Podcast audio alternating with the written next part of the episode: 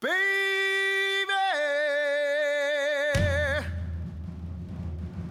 why do you hurt me so bad? Oh no. Baby, baby, baby, baby, baby.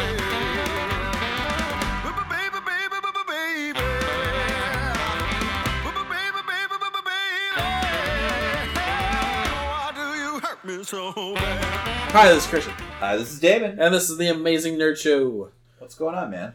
Um, you know, I just watched two seasons of Thirteen Reasons Why. You know, uh, I wanted to talk some emotions with you today. You know, You can go fuck yourself.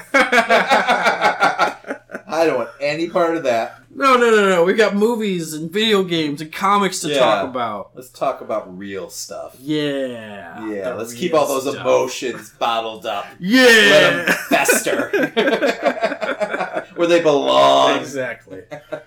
Uh, Spider-Man Into the Spider-Verse got a trailer, Yes, a full trailer, right? hmm What did you think, my friend? animation is amazing. Um, I mean, storytelling so far, the way that they've shown it in this, I was like, this could be a live action film. Mostly because I just want to see Miles on live action. But um, very well done. I'm very surprised how much they've put into this, and I wonder how well it'll be received as a film outgoing. Because I haven't heard much buzz around it. No, I haven't either, right? So Um, yeah, it's beautiful. It really is. Um, and it looks different. Like it's not your typical animation. Um, it really is very like stylized. I'm really excited for Miles to be exposed to like a mainstream Mhm. audience. I think he, it is going to be bigger than people are anticipating. Um, Miles is an awesome character, a groundbreaking character, and I think um, you know this is the right time to introduce him. Um, I am also disappointed that you know this is happening before his live action debut, yeah, um, but it is what it is. Um, I'm curious to see where they're going with the storyline. You know, I mean, with you know the whole into the Spider Verse, you know, uh, reference. You know, in the title, I that whole book is really about like exploring you know alternate versions of you know Spider Man Mhm. and them all teaming up and going on this quest together. That does not seem, you know, at least from the trailer that we got today, where they're going with this movie. I mean, unless they're going to be doing more films and we just don't know, like, if Oh. there's like a big plan. Though Spider Gwen shows up yes. at the end. So I'm not sure, but although that wasn't like a huge moment, you know, and maybe it's just the way that they cut the trailer, Mhm. they want to kind of hide that. I don't know. I'm interested to see where they're going because he does. Miles makes reference like, how many spider people are there? yeah, there? and at the beginning, they had that whole our universe isn't the same as this other universe, Mhm. like at the beginning of the trailer. So, Yeah, yeah, but I mean, I agree with everything you said though. Gorgeous looking Mhm. movie, gorgeous, and I do feel like it's going to be under the radar, and I feel like it's going to pop a huge like reaction from audiences um, if it's done. You know? Yes. But so far, from what I've seen, it it looks just amazing. So, I mean, I'm looking forward to a theatrical release. So, I am too. I am too. So, and it's coming out Christmas, right? yes. So and they've got. I mean, they obviously they feel like it's going to do well if they're Hmm. you know debuting at Christmas. Um, so, um, do we feel like this is going to slow down them introducing Miles into the MCU? I mean, it's going to be a while either way. I feel like they just started with Tom Holland. They're going to keep. They're to want to keep going. No, they did actually tease him with uh, Donald the- Glover's yes. character in uh, Homecoming, um, who's supposed to be Miles' uncle, who ends up being the Prowler, who actually is in this trailer. Um, they show him in this trailer, Miles fighting or Spider Man is fighting him, I believe. Um, this is the Spider Man that they show in the trailer too. It seems like an older Spider Man. Um, you know, who's kind of passing Hmm. down his knowledge to Miles. I don't know if it's going to be like a passing of the torch type deal. At first, at the original teaser trailer, I thought it was like an alternate version of Spider Man that, you know, Miles was meeting for the first time. You know, I thought maybe they'd be following that kind of ultimate universe, you know, Mhm. storyline where Miles takes over the mantle after his Peter Parker um, dies in battle against the Green Goblin. It doesn't seem like that's what's happening, you know, in this at all. So it seems like they've kind of got their own like, which isn't a bad Yeah. thing because it's a lot for an audience to digest. Hmm. Um, although it would be kind of perfect timing after we lost, you know, spoilers, Tom Holland's uh, Spider-Man in Infinity War. So we already know we're getting Homecoming too. yeah, but this this actually debuts before that, so there True. would be a nice little like you know bonus. Not that they're saying this is like in continuity or anything like that. No, it's not going to be like a Vixen situation. Yeah. Or anything like that. So. So I don't know. I'm I'm I'm excited. I'm excited. I I forgot about this though completely because it's been a while since Yeah, we haven't we haven't talked about it since like I think around our first episode. Yeah. So- yeah, so it's been a while, but yeah, no, I I forgot about how excited I am for this. So it's saying release date December fourteenth for this movie. So something to look forward to uh, around Yes. Christmas. Mhm. So. What else have you been looking forward to? Uh, I am just recently looking forward to Suspiria. Um, I'm not always a huge fan of remakes, um, but this one's got quite the buzz behind it. Um, everyone who's seen like just different footage and screenings have been getting really excited um, for this. Um, I'm a huge fan of the original Suspiria. Um, this from the teaser, they dropped a teaser trailer Mhm. Um, just yesterday actually. Um, this looks very different than what we had, you know, in the seventies. For the uh, younger horror fans out there, what would you say this movie is? What the original? Yes. What was? Well, okay. So the original movie is by uh, Dario Argento. Um, it is an Italian uh, Gallo film or Giallo. I always get the um, pronunciation wrong on that. But um, it is a movie that is about a coven of witches that i- are running this like like dance studio that this young girl from America um, comes to Europe to um, partake in, and then she slowly finds out this like mystery behind everything that's going on. There's a murder in the beginning. It is a beautiful film. It's like a technicolor like nightmare. Every shot is like art. It is a gorgeous, gorgeous film. Um, it's very trippy, um, but like the murders and the deaths are ultra violent, um, especially for the time. But like it's done in a way where it almost seems like art, as like messed up as that seems. Um, it has a like just just a super like groundbreaking soundtrack that is like still like you know people have the uh, like I have it on my computer by Nice. Goblin. Um, just like the score, you know, has really really just invaded like you know horror Mhm. movie scores since its release. Goblin's done tons of movies, like tons of Italian movies since, and uh, I even believe there's a cut of Dawn of the Dead with a Goblin soundtrack, that's a whole thing. But there, you know, so it just there's even nowadays still like Goblin's music has influenced a lot of scores in modern day horror hmm. movies still. So this movie though, it feels like it's kind of playing with the premise but it seems like it's telling its own story, which I'm totally fine with. I always feel like remakes are like I don't want to see a shot for shot remake. Yeah. You know, bring something new to the table. You know, maybe honor what the original film was about, capture its essence, but you know, tell your own story. Um, I always feel like that's when a remake is at its best. You know, give me something different, give me a different angle, and this is definitely doing this. The palette on this movie, color wise, is completely different. It's all like browns and grays. Yeah, it's very that by the trailer. very muted. Um, which the other, and I'll have to play the trailer for you um, after the podcast. The other one is like literally like the colors are like jumping off the screen. It's Now, like red and blue. It's very this almost is like a this is a teaser. Do you think that the maybe they have this maybe maybe they have the idea to do this in a way where it's almost like Wizard of Oz, where it starts off as one palette and then as she gets to the Um, in reading, um, because that's kind of what I was thinking at first, but then I Mhm. started reading interviews, and the directors like come out and said, "No, this is like very much the palette. I'm going the opposite side of the spectrum with this.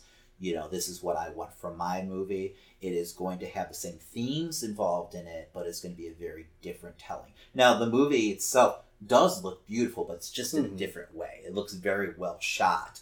Um, you know, and you, it has some pretty big names in it too. Uh, you got Dakota Johnson, Til, how do you say it? Tilda Swinton.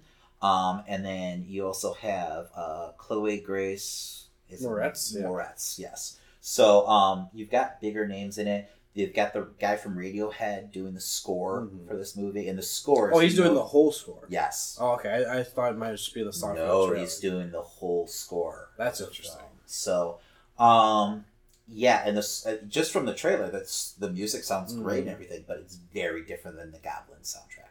You know what the Goblin, what Goblin scored for the original Suspiria is very different than what they're doing here. Um, you know, but it there's definitely this sense of just like dread in the whole like Mhm. trailer. I don't know if you picked that up, and there's this like almost like build up that's happening you know, through the whole trailer, and they it, they do it with the way that they've kind of edited together and the way that they're using the music and everything. But there's this this just strong sense of dread that's happening, and then they've leaked some like stills and everything like that, which are pretty fucking brutal right now. That if you go ahead and Google search them, you'll eventually find Mhm. them. Um, so I mean, this is definitely going to have that aspect to it too. Um, but I don't know. It, it, I'm definitely excited for it you know i'm always ready to be let down with remakes it's such a hard you know undertaking to you know pay like homage to these huge movies you Yeah. know i mean suspiria is on a lot of people's like top 10 horror movie lists i mean it's that level of a movie so it's going to be really hard to hold a candle up to that film so we'll see we'll see um the director's name and i'm going to totally destroy his name is luca guadagnino guadagnino so it's an Italian director. Um, he's got a lot of buzz around him. He's done a lot of films that are critically acclaimed. So it seems like it's in good hands. But um, we'll see. We'll see. You know. Oh, and we also we got a few uh, uh, pictures finally of uh, the Halloween remake. Ah, yes. Well, not remake. I'm sorry. Sequel. Direct sequel from the first one. I guess they're just kind of washing their hands of all the other uh, Halloween movies, which is okay. I'm good with. um, you know, not that I have a problem with you know a lot of those movies. I, I love a lot of them, but there's some garbage sequels that I don't need them to really like hold true to all those sequels storyline wise. You know, I want to forget that Busta Rhymes was fucking you know doing kung fu on Michael Myers. I'm okay with that. I, I don't want to forget that. Fucking assholes. Um, Never. Um, but yeah, so but they, they look promising. Um, I'm just excited to be getting a Halloween movie though. Hmm. Honestly, like I'm not super stoked for Jamie Lee Curtis being in this movie. I've seen H2O. You I think that I think her still was the only one that I was just kind of like I don't know how I felt about that, but the way Michael Myers looks in these pictures, Oh, yeah. though, it looks fantastic. You know, Like- dirty, just yes. cringy. Well, yes, yes. There's definitely like a grunge level Mhm. to him, and it makes sense storyline wise because it's supposed to be 40 years later. So, which is kind of crazy to make Michael like 60 or 70 years old. So, but whatever, you know. He's still got a lot left in the tank, all right. Apparently, um, it's just weird that they chose the premise of like you know the final showdown between Michael Myers and Jamie Lee Curtis after we had H two O, just like what ten years ago, fifteen years ago maybe, um, or maybe twenty years ago. Oh my God, was it twenty years ago? Holy I'm not crap, sure. I'm old.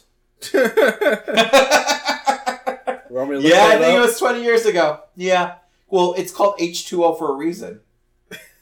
It's ha- it's like the 20th anniversary of Halloween, and now it's the 40th anniversary, so it's got to be it's math, man. Oh. Uh, yeah, it is math. So, I wasn't a huge fan of that film by any means, but like I don't know. I've seen it already, so I don't know why they chose this way, but it seems like it's in good hands, and I'm just excited to have Michael Myers back on the big screen, honestly. So, um huge fan. Sorry, I'm doing math in my head. I apologize. I stare up. It was 1998. Okay. So, yeah, it's exactly 20. Yeah. Really took you that long to do that math? Christian was making this face. I was kind of confused on what was going on. Uh, Apparently, it's been a long day, math right? is not Christian's strong It really isn't. Sorry for the long pause. I'm a writer, not a mathematician. Uh-huh, apparently. Um, so those are, and we're gonna get a Halloween trailer this Friday, actually. Yes. So we will be talking about the Halloween trailer next, Next week. episode. Oh yes. So New Japan had their Super Junior finals, and we got to see Hiromu versus Ishimori, and who came out on top? Hiromu. Hiromu. I was surprised. I was very behind Ishimori. I thought he was going to go up against Ospreay at Dominion, no doubt in my mind. The fact that Hiromu won, super exciting, the last thing I thought was going to happen. Yeah, I was surprised by it too because it felt like it was the natural build, especially Mm. with Ishimori just debuting with the company, Hmm. you know, or re-debuting with the company. So I really thought this was his time and everything. It seemed like it was really building towards that. But I mean, I was pleasantly surprised. It was an Mm. awesome match. Yes. So, Man, did they go back and forth? they did, they did. Um, and just I really, really enjoyed um, Ishimori's Mm. like style. I've I haven't really been exposed to him at all. Exactly. As someone who's never seen like any of his matches, that was definitely interesting. He's like a, he's like a cross between like Rey Mysterio and like Chris Benoit. He's like this mean little vicious like Rey Mysterio. Like it it, it was pretty awesome. So um just his intensity alone in the ring and how smooth he is though on top of it. Usually you don't have that combination with a wrestler, but I mean he was just like he hit things so crisply.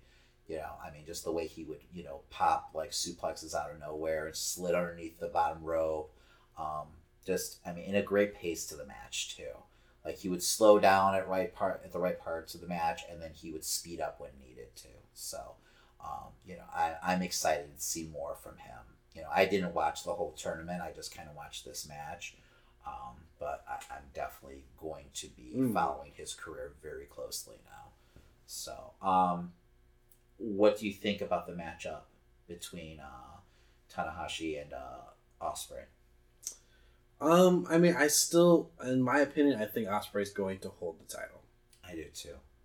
Uh, it's just the way that he's had his victories lately and how he's been holding himself. I feel like they're going to want to keep it on him and keep it chaos for right now. It feels like he's getting a huge push, and they're really behind him Mhm. right now.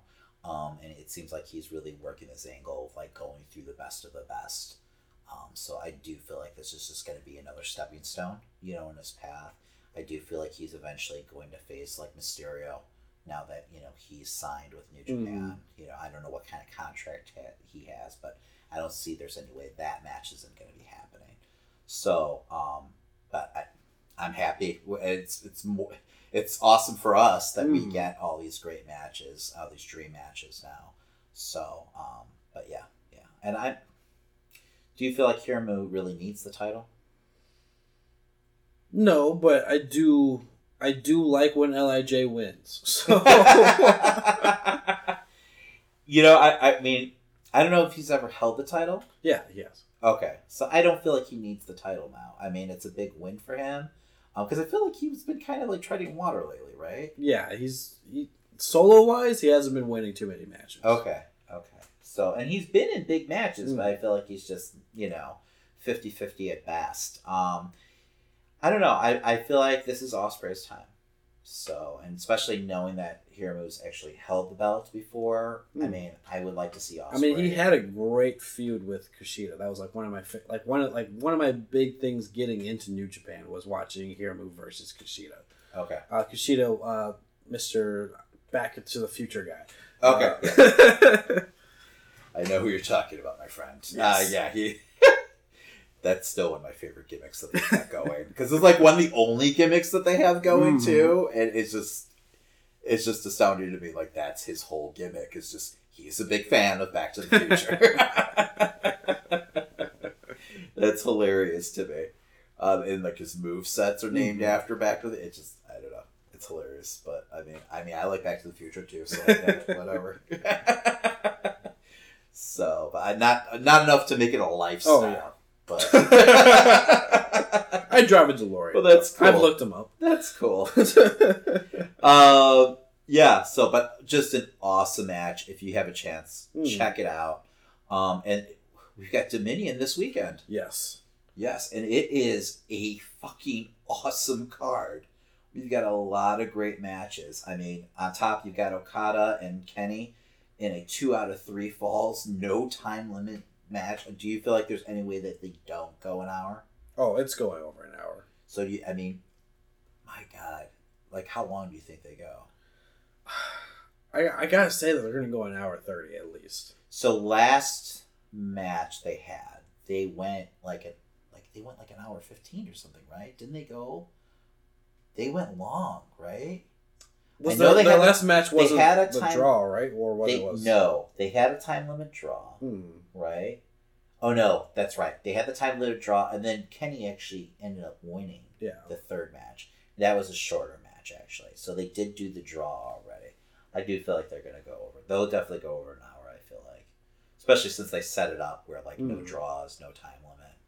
Um, who do you think's gonna win? Between Omega and Okada, Yeah. You dare say it? I don't. I, I feel like right now I feel like Okada's going over. You do. Like I know the last time we talked about this, I was I was very behind Omega, but right now it feels like an Okada win. God, I just don't know where they're going. I feel like they won't want to drop it till Wrestle Kingdom. Could you see a situation where it's Okada chasing at Wrestle Kingdom? Yeah. And I could see him as a vicious heel definitely chasing after it. Yeah. Um, I just feel like this match just kind of came out of nowhere, mhm. and I feel like this would be the perfect time to put the belt on Kenny.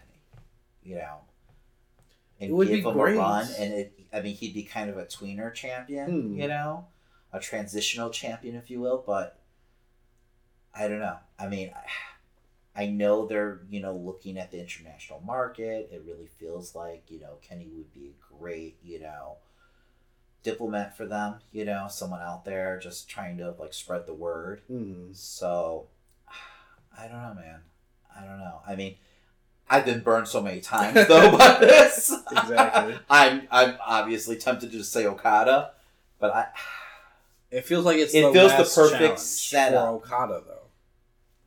It's the last. But this didn't even last need to. that he So needs to you feel over. like oh, because technically they're tied. yeah, They're two two.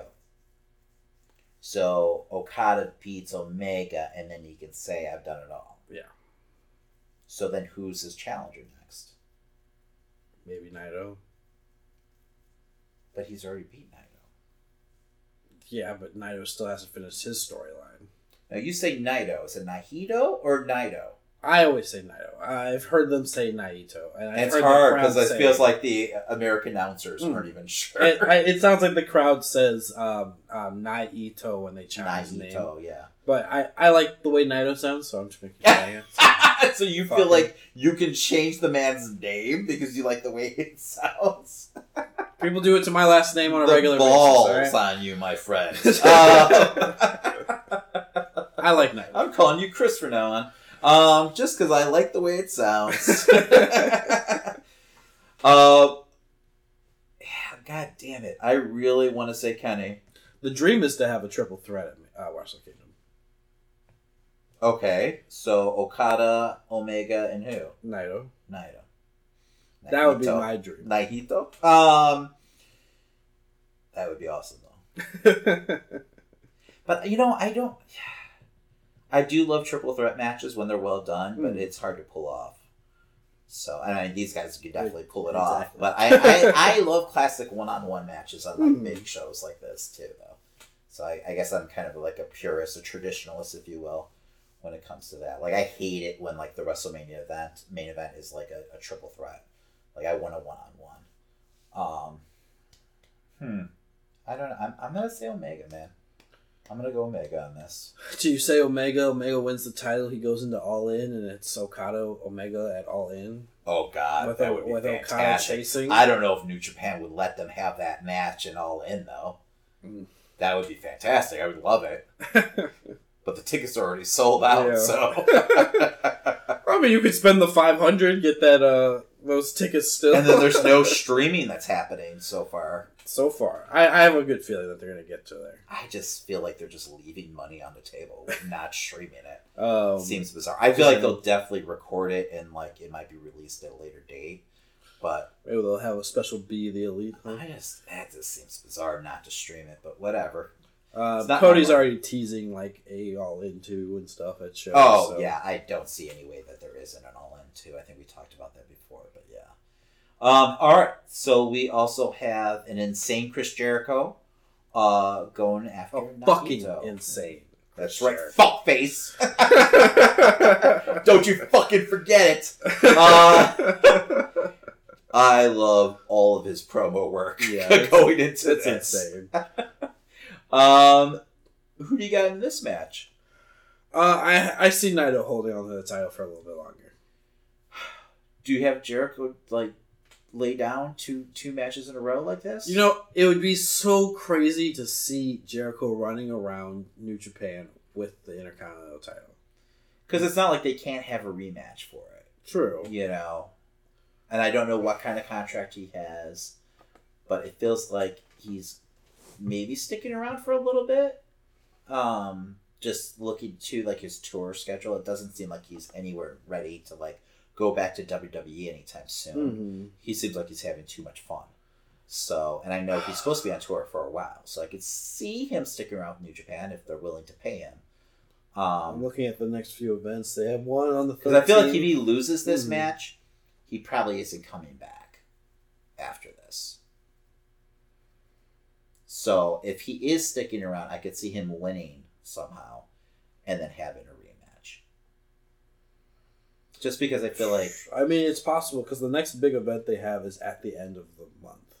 okay, so then they, he could face him at the end of the month. Exactly. potentially. So, and it would be awesome to see him with the uh, IC champ, Oh my god. it'd the IC championship, nuts. and then saying that he's the greatest, like because he's got the record in the WWE for Uh-huh. holding that belt uh, the most times. I think he's held it like nine or ten times.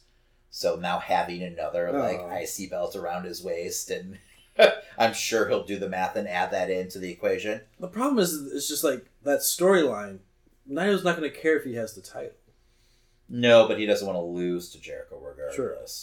I just don't know. I don't know how far they take that because there's technically there's two events. So there's one uh, June 13th, and then there's one uh, at at the end of June, pretty much. Yeah, I don't. I mean, I could. I don't know.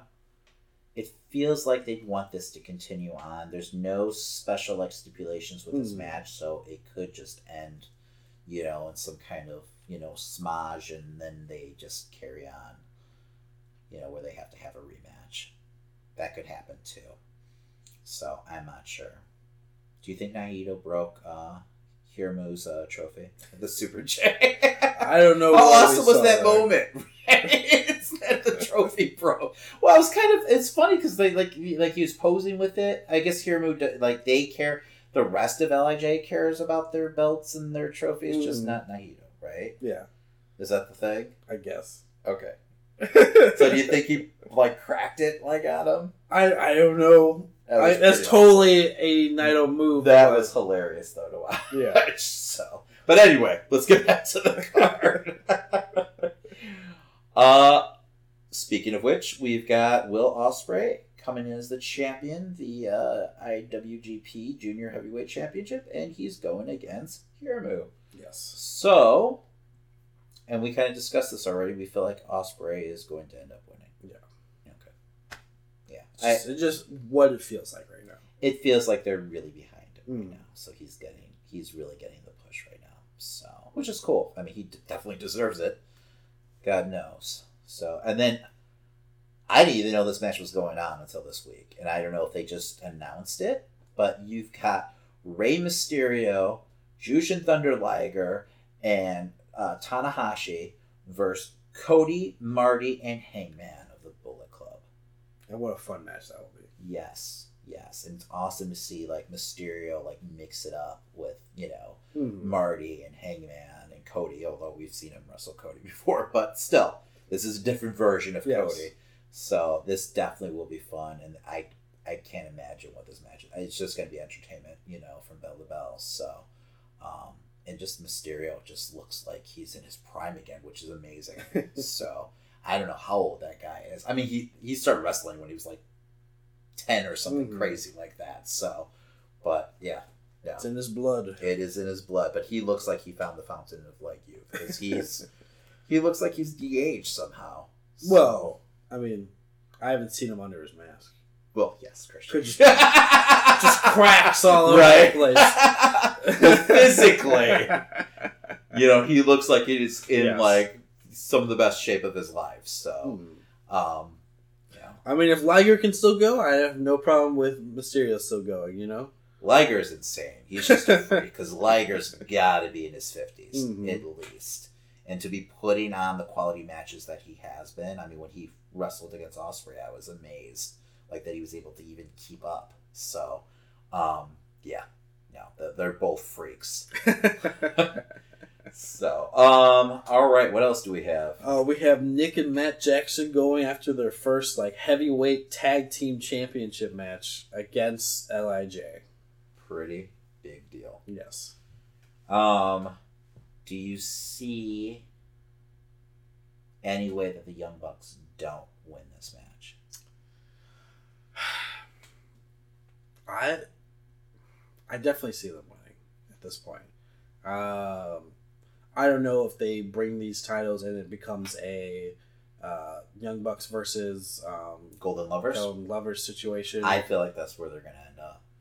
Do you think, since we're both kind of on the same wavelength here, does that mean something happens during Kenny and Okada where the Young Bucks cost Omega?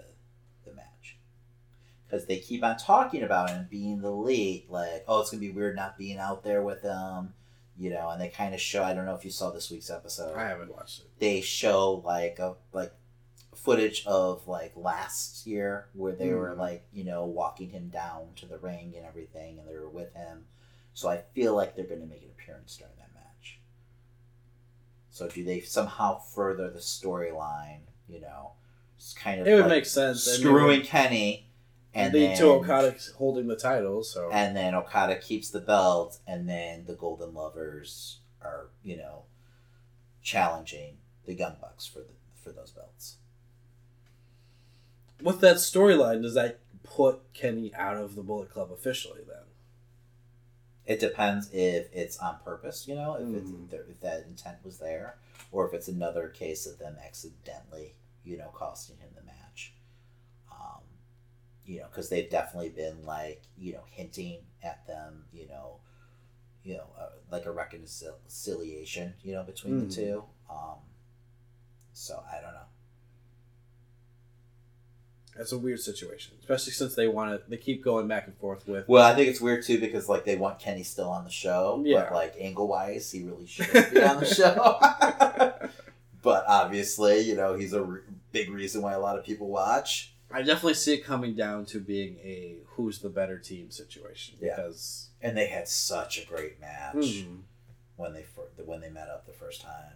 So I, I all four know. of those guys can go. Oh, absolutely. I mean, not to not to take anything away from Sanada and Evil here, since Yeah. we've completely just eliminated them from this match. Apparently, Yeah. Well, I could very much see them like Hmm. retaining the title since it's their first, you know, the Young Bucks' first go at these belts. So, um, but I don't know. It just feels like if they don't win it here, I feel like they're gonna win it soon. Mhm. Um, you know, and I definitely feel like that's gonna be something. Maybe even like at Wrestle Kingdom. Maybe that's where they go with that. You know, because I mean, God, Golden Lovers is over in New Yes. Japan. Holy shit! And I had no clue how big that team was. You know, to the Japanese Mhm. audience until they like got together and we got cannons of confetti and you know streamers shooting everywhere. yes, not Um, even for the champion. but Not even for the champion, fun. just for them hugging. um, yeah, so that, that'll be interesting. We're going backwards on this card. I just realized. Yeah. I mentioned that earlier when you were doing yeah, Nimble Chin. whatever. That's fine. All right, what do we have next? Uh, Mike Elgin going up against Goto and Taichi for the Never Open Weight Championship in a three way. Hmm. Do you think Elgin re- finally gets his title back or what? I like to see it. I like Elgin. Hmm. He's been chasing after this title for a while. Yeah, yeah. Goto's had it for a while, right? Mhm. Yeah, I could definitely see him getting the belt back. Um, should be a fun match though. I'm sure they'll be, you know, punching each other hard. So It's So it's always a good time, yes. right? I like watching people just like take each other's heads off. So that's pretty much what you get in these matches. Now, what faction? Taichi's part of uh, Suzuki Gun, correct? I believe so. Yes, is that this the guy who sings into the mic? Yes. Yes. So then it's Suzuki Gun, it's Chaos, and I don't know if Mike Elgin's in a team. I don't believe so. I'm not sure. Unless he's part of that weird team that we're always confused Oh, by. uh, They're just thrown together God, I forgot. because everyone has to be part of a faction in New Japan. yeah, and they're like the worst faction anyway. Yeah. well, the one guy's the captain, and he's got the like weird soccer jersey on. Or yeah, he's got like it's named after him too. I can't remember. It's just Goddamn, bizarre. It, he's not even on the card. Yeah. All right. Well, moving on. yes. Uh, my favorite competitor, Yano and Ishii, going up against Suzuki Gun and Zack Sabre Jr. yeah. Suzuki Gun and uh, Zack Sabre Jr. this Are you sure? I mean, all it takes is one low blow from Yano, and it's over, all right? Uh, and Ishii is one tough motherfucker. He is a tough motherfucker, But he's not tougher than Suzuki. Suzuki, But- yes, scares the living shit out of me. So, um, yeah, I, I'm gonna go with Suzuki. Okay, well, most importantly, does Yano get any DVD sales from this? match? I mean, that's Obviously. the main focus. That's the only reason he's there. So, um, yeah.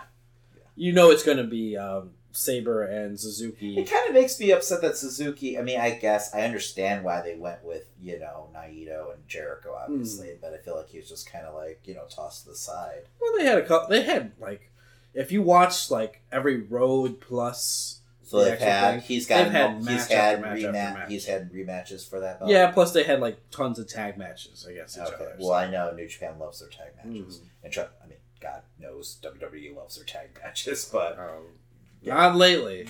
well, they don't care about their tag matches, but they'll put them on. Uh, Um, but yeah. So I don't know. I don't know, man. I it, I don't see any way Suzuki Gun is Yeah. winning this. if I was going to predict anything, it's definitely going to be Zack Sabre Jr. and uh, Suzuki, like both doing their like rotating um, submissions on Yano. Yes, So- that should be fun, just for the facials alone. Exactly. All right, where are we next? Um, we have another tag match uh, with Finlay and Juice Robinson going up against Yoshihashi and Jay White. Sorry, David Finlay, I should say, not just Finlay, because Mm-hmm. Not Fit Finlay, not his daddy. Although it'd be pretty cool if like Hornswoggle came from underneath the ring during this match. no, it wouldn't. It'd be kind of cool. It You'd would not be cool. You I would, would- pop. I would not pop. You would pop. You totally have a wanna see that Hornswoggle shirt Oh, at God, home no. and the action figure. he had an Don't action you? figure. Oh yeah, he had an action figure for everyone. Sure. Come on now. Um, yeah, I'm gonna make a wild prediction, just out of nowhere, based on nothing. I'm gonna say David Finlay turns on Juice Robinson in this match. Hmm. I think Finlay's gonna go full heel. It makes sense, and I wouldn't mind seeing Juice Robinson and Finlay in a like match against each other. Because right now Finlay was kind of feuding with Jay White, Mhm. right? That's kind of the basis on this. But I feel like it's kind of weird for Finlay, kind because he's been kind of heelish, Yes, but for him to still be like tagging with Juice, who's not a heel at all. Yeah, very much loved. So Yes, so I could see Finlay just turning on Juice. but at the same time, Phil's kind of down on the card for Jay White right now, right?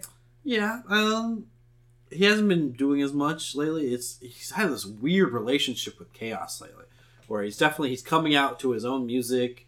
He's like refusing to do any of the not a- poses or He's anything not a like team that. player. No, Okay, well, we kind of saw that happening. Yeah. It's a little soon though. Do you feel like he's eventually going to challenge Okada? they they allude to it. I don't want to see it. Well, just because you don't want to see it doesn't mean it's not going to happen. Because Yeah. it de- definitely feels like this guy's, you know, He's talked about it multiple times to the sky. while still being in the faction, hmm saying that he'll go after Okada. It's just it doesn't. Why did he join the faction in the first place? Uh, whatever. It- he belongs in Suzuki Gun at least. That I feel like that character fits that group rather He's than Chaos not. and He's not over with me right now. Yeah. You know, he hasn't really. I've seen like I liked his match with um him and uh, Adam Page. You know, I Mhm. thought that was a good match. Um, but overall, he just hasn't done enough for me to just to justify this push he's getting. So it feels like they're giving us like the Walmart sting, you know, from the late '90s. That's what we're getting without the face, without the face paint, really. Uh, So I don't know. And the talent. Yeah, He's talented. I take that back. he's talented. It's just he's I not feel like- terrible. he's just no, he's not. he's talented. he's- He is talented. Absolutely talented. I just I feel like he's still young though. mm, he'll grow on. Yeah. I hope so. This time next year, he'll be your favorite wrestler. I, I, I don't see that happening. But, you know, if he becomes my favorite wrestler, you have to wear your Hornswoggle shirt. Is that a deal? Or we have to at least post your Hornswoggle tattoo on Instagram. No, we'll get matching Hornswoggle. if, if he becomes your favorite, we'll get matching. okay. all right. I'll get a Jay White shirt if you wear a Hornswoggle shirt. And Sure. they've got him at fucking Hot Topic right now. Not Hornswoggle, Jay White. Oh, okay. I was like, I'm like, what the fuck? Oh, I'm sure there was a point where Yeah, they had Hornswoggle. no, I'll have to look on eBay at this point. He's still around somewhere. Hornswoggle, no, he still does independence. He's still on the, the scene, so he's out there. Don't put down Hornswoggle, man. I, I was never a fan. Never. All right, well, moving on. Uh, last but not least, not the main event of the card, but no. um, one of your favorite teams, Show Yo from uh, Roppongi 3K. 3K. I almost said 3K Roppongi. It's very odd. Uh, against El Desperado and his teammates, I can't pronounce his name. So, Ka- Kane Maru? Kanemaru? Kanemaru? I like it. Let's go with it. Sure. I had no idea who those guys are. I didn't even know I, they I've seen El Desperado. He's not a bad wrestler. Okay. Um, but I, yeah, I had no idea. Does he have a mask? Yeah. Okay. I think I know who you're talking about, but I can't recall a match at all. and I had no idea that they're their champs. Yeah, I had no. I never saw them win the title. So Yeah. I, unless I Yeah. skipped over the match, We obviously missed something. So Yes. that's okay. but yeah, um, I'm going to go with Roppongi 3K. Uh, you know, just to be the catalyst, I'll go with the other team. The other team of guys you don't know. I like Roppongi 3K. I'm a fan, so. I do at times. They're very talented.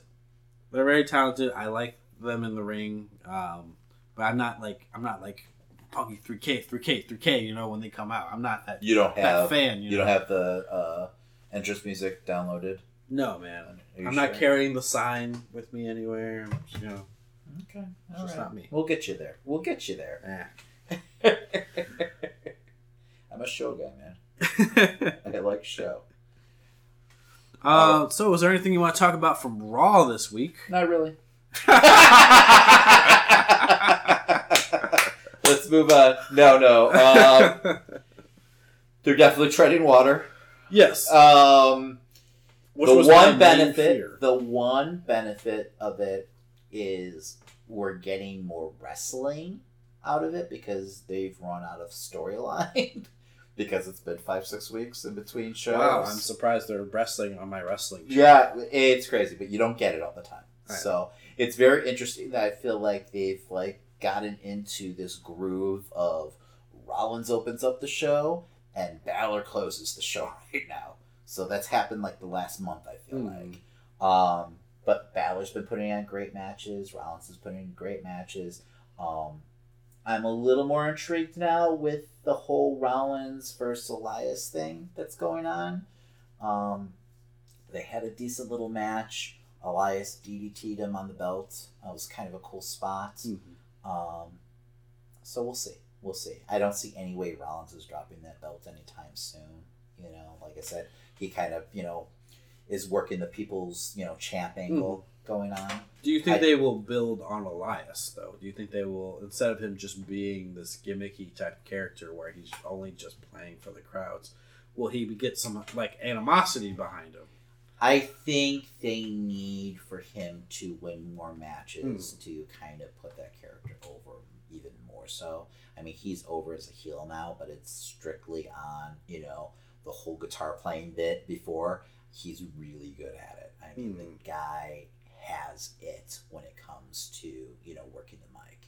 Um, I'd like to see him put it together more in the ring, but he's in he's in there with the right people. Yeah. So he just needs more seasoning in you know from my perspective in the ring, um, and I feel like this is going to be.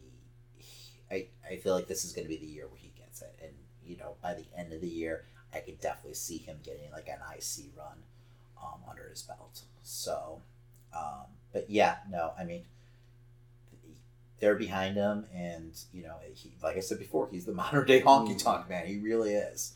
So, I mean, he even I didn't even put like he even does like a neck breaker like him. He does the Mm. shake, rattle, and roll. So he's absolutely the modern day honky tonk man. But I mean, I've been enjoying him. I mean, first when he came on the scene, I groaned and was like, "Really, this is the guy you're calling up from NXT?" I mean, he's totally like a Vince guy, but he's earned his keep. I, right now, I see I see him getting the IC title off of um, Rollins, You do? You think so? and I feel like Rollins will move on to go after the Universal title. What Universal title? So the rumor this week is that that belt isn't going to get defended to SummerSlam. Till SummerSlam. so you're that's the end of. August. So you got plenty of time yeah, before that happens, and that's the- enough also- time to put a program together. But I don't think it's. You think it's gonna be Rollins who's going after that? I want to see Rollins go after that. Oh, I absolutely do too. I Um, feel like Rollins. I still feel like he's going to be in your WrestleMania main event. I feel like this is going to be the year Hmm. year of Rollins, and they're going to be building him up to like the Rumble, and then him, you know, going after. Well, they definitely usually like to start that after SummerSlam. hmm Yeah, but that's why I don't see him actually having the belt till Mania. I feel like he'll be pursuing it. He'll be working an angle around it. I could eventually see them teasing a program between him and Roman. Um, you know, maybe they actually do the unthinkable and finally turn Reigns heel, um, completely and have those two feud. So I could see Roman getting the Hmm. belt off of Lesnar at SummerSlam, and then you get Reigns versus. It's just it's such a pity that we have to have that match either way. Of Roman versus Reigns. at Yeah, you know, but I point. Roman versus Roman versus Lesnar. yeah, I definitely don't want to see that match. I agree, and I hope they buried it in the card. They won't, but um, no, it's You know, main event. I What know. are you talking about? Although you don't want another. I mean, Vince supposedly was shaken by the fact that people were just leaving, um, you know, during the pay per view during the main event last last last pay per view. So maybe he'll learn his lesson. Who knows? So I don't know. I, I I definitely feel like Rollins and Reigns could put on a great match though together. Yeah, they of course they can. You know, and hopefully they give them the right kind of angle to get there. So I'm okay with that as long as it ends up with Rollins with that belt around his Mhm. waist. So you know, I feel like I said before, I feel like this is a very like Shawn Michaels like rise to the belt. You know. So and I know he, he's held it before, but I feel like this is like his second coming, if you Mm. will. So, but yeah, I feel like he's really And you keep him face throughout this entire situation. yes. Okay. Yes, I feel like he'll be faced during this. Um, and, and the way that they're pushing him right now, he's like that. Like I said, he's like the people's champion, and he's the workhorse. And Mhm. you know, he's over. You know, finally as a face now. You know, I feel like what was it that that gauntlet match? I feel like that was the starting point where he finally like clicked on all cylinders. Um, and that's when I kind of it was eye opening where I feel like oh they're really behind him. The way that they had him last through that entire match and everything I think he went like almost like an hour and minutes Mm-hmm. something crazy like that. It's like they're really getting behind him you know? And I feel like that momentum hasn't really slowed down since then. So I don't know. I don't know. I, I feel like they're behind you know Rollins. right now so but um other than that, there wasn't tons that happened on Raw. Like I said, they were really treading water. Uh, Strowman broke a ladder. Yeah. uh, Roode was acting a little more heelish in that match. Um, I hope I'm hoping that's a sign of things to come. Um, I feel like he has no place as a babyface at all. Um, so I don't know. Maybe at Money in the Bank or after Money in the Bank, they finally just let him be heel and just let him be himself. So, um, other than that, How'd you how'd you feel about Baron Corbin becoming a uh, authority figure? He's the the sheriff of uh, Raw. Yes. I, I didn't care about it at all. I- I mean, it just I'm so done with the authority and Angle and the G. Like I'm just done with that. Mm. It just doesn't make any sense storyline wise, and it's boring, honestly. Um, it's interesting that they, because it felt like they're they kind of fell out of love with Corbin for a while Mm. but obviously not if they're to do this kind of role. Um, you know, maybe it leads to like a match between him and Angle. You know, I mean, and that'd be a great person to have. That or know. Jason Jordan. Yeah, I don't know where Jason Jordan. I feel like Jason Jordan's supposed to be out for a while. Yeah, but- So I mean, eventually, yeah. Um, but I could see like this leading to like a SummerSlam match or something like that. And I mean, Corbin could really use like being underneath like Kurt Angle's like learning tree for a while. So that could definitely help. You, you think he tells him to shave his head? No. Well, yes. they should have some kind of hair because that. Oh God, his hair is horrible. I told you that before, right? I His know. hair is just. Just someone needs to pull him aside and say, "Shave your fucking hair, man." It's ridiculous. He's got like a skullet almost. Mm. That's horrible. You're on TV. It's HD TV, man. What are you Maybe doing? Maybe he'll start wearing a do rag or something. No, no. Just shave your fucking hair. Let it go. It's over. I told you I'm shaving my head. It's happening. It's Uh-huh. happening. I'm gonna make you polish it too, Christian. I'm gonna touch your Before head. every episode. uh, SmackDown.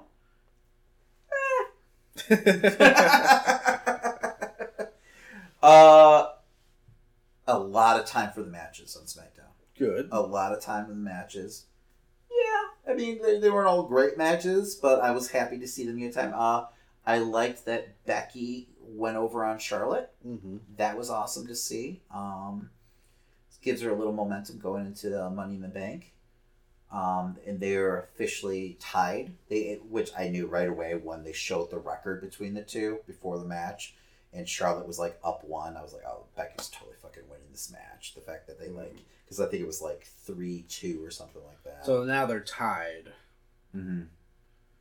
So do you think the next time that they have a match, it'll be for the title? or they end up in a feud together after Money in the Bank. Neither of them win, and somehow they cost each other, you know, the, Hmm. their ch- opportunity. Or I mean, Charlotte blames Becky, you know, because I well, obviously I want Charlotte to be heel, so that's I'm hoping they go their route, so then they can kind of work that angle. As long as it doesn't turn into a Sheamus Cesaro situation where they're having like a best of seven matches. Yeah, but if they're not going to do anything with those two, like championship wise, because they don't have any other way to go, I wouldn't mind work those guys working a program. I mean, I don't want to be a best of seven, but you know, I mean, I wouldn't mind seeing those two work a program hmm. because they work well together. There's, Yeah. They have great chemistry in the ring. So I mean, we say this, but then who who are we expecting to have a feud with Carmella at this point? Oh, I have no clue where they're going, man. I don't. Who- She's who going up is she? against Asuka, right? I still. I feel like Asuka's going to feud with Carmella for a little bit. I don't feel like she's going to win the title at Money in the Bank. I feel like you know, obviously, there's going to be hijinks. Um, you know, maybe the the Iconics, you know, get Mhm. involved, or you know, whoever, and then you know that ends up being the program, like It's all leading, ass backwards. leading, man. leading to SummerSlam. Asuka So- should have just won at Mania. Who? Asuka should have just won at Mania. I'm still mad about it. Yeah. Yeah, I kind of agree with the way things are going because it felt like well, Charlotte's in line for a huge like you know run with that belt now Mhm. after she beat Asuka, and it just all kind of flatlined. I don't know exactly what the thought process was. You know, I mean, they I seem mean, to be pretty behind Carmella. Yeah, they're putting over Carmella. Carmella is money, you know. Carmella's the best in the company. She can beat whoever. So yes, yes. Um, but yeah, so I could definitely see it leading to Asuka winning that belt at SummerSlam. So that that's where I could I could see this being like a summer feud. Mm. You know, I'm breaking my TV if um, I see Carmella cleanly win against Asuka though. Oh, oh, I'll be furious. I can't handle that. It was bad enough with Charlotte. Uh, oh no, I can't handle that. No, that would make no sense. None at all. Um, yeah. Besides that, oh, you know what? The uh, Balor and um, we're gonna go back to Raw. The Balor and Owens match was actually really good too two Mm. guys. It was the first time they've um, faced each other in the WWE. oh, okay. So um, it was a really good match, and they had a really cool spot at the end of the match where Owens, being a classic heel, starts off like he's going to do a frog splash at, on the giant off the giant ladder, and then like realizes how high it is, so he keeps on going down a couple like rungs on the ladder until he actually tries to attempt it, and then obviously Finn goes over on him, and then he does his coup de grace off the top of the fucking ladder which just looks like a huge leg injury or knee injury waiting to happen. You know, um, but yeah, the, it was it was a cool spot. You know, so I don't know. I, I and we'll talk more about you know our predictions for Money in the Bank next Mm. week, but I'm starting to feel like Finn's got momentum going into this. You know, and I don't know if it's just because they're really like showcasing him every Raw. Um, you know, and I it feels like a good spot for him where he could like steal a win on Lesnar. You know, Mm. so but I'll change my opinion completely next week. I'm Oh, yeah. sure. So, because I, it, what's cool about this Money in the Bank, I will say, is I could see like plenty of different narratives where you know, almost everyone has a shot at winning that title. So, um, which is what you want, you know, out of this. Because there's been other Money in the Banks where it's like, well, there's no fucking way this guy's winning, and there's no way this guy is winning. Um, where I feel like everyone has a good opportunity at winning, and you could see where they're going with this. Hmm. So I don't know. I don't know. We'll see. So, but yeah, besides that, there really wasn't. You have uh, uh, we have Nakamura needs a pen. What was that about? I didn't watch SmackDown this week, so Nakamura just getting underneath Styles' uh, skin. So they did a. It was interesting. They did the whole contract signing, and it was backstage, which was bizarre because they never do those backstage. It's always in the ring. yeah. You know, you always know how they're going to end up, but You're was, saying I missed a contract signing that wasn't in the ring? it was crazy, right? Um, so they were back there, and AJ signs the contract, and then Nakamura asks for the pen, and then pen doesn't work, so he asks for another pen, and then that pen doesn't work, and he keeps on like stalling, and then AJ st- finally just like freaks out and starts screaming at him. He goes ahead and he like, um, or I think Nakamura throws the pen or something happens with the pen. AJ freaks out, starts screaming, ranting, and raving. And he actually smacks Nakamura, and you can watch it back. He fucking clips him in the nose pretty fucking hard because you could see Nakamura like wince. Um, you know, and he totally like tears up big time. But then after uh, Styles gets escorted off the stage, Nakamura like reaches into his jacket and pulls out his pen. it was a pretty cool like moment. So I'm really enjoying Nakamura as a yes. you know, and there's not you know all the you know crotch shots that are Mm. happening you know anymore. So that's kind of died down. No pinchasa. Yes. Yeah. No no ball shots happening left and right. So, um, not that they won't go back to it in this match, but um, I don't know. I don't know. I, I've been enjoying it. I've been enjoying Nakamura.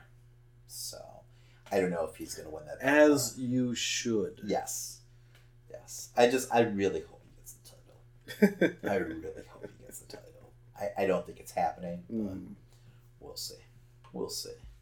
What it is, everyone. I'm Jacob Meza, the host of the podcast So It Is Told. Each week I read a new folk tale or fairy tale with a local comedian and or world traveler. Like your drunk grandma reading a bedtime story, there's suspense, Oh my god, they are cannibals! magic, and all-around madness. They're birthing hips! Available on any mainstream podcast directory. Fresh. All right, so we read some comics this week, didn't we? We read a lot of comics this week. Uh, we're gonna start off with Doomsday Clock number five. You know that Finally, I two months, right?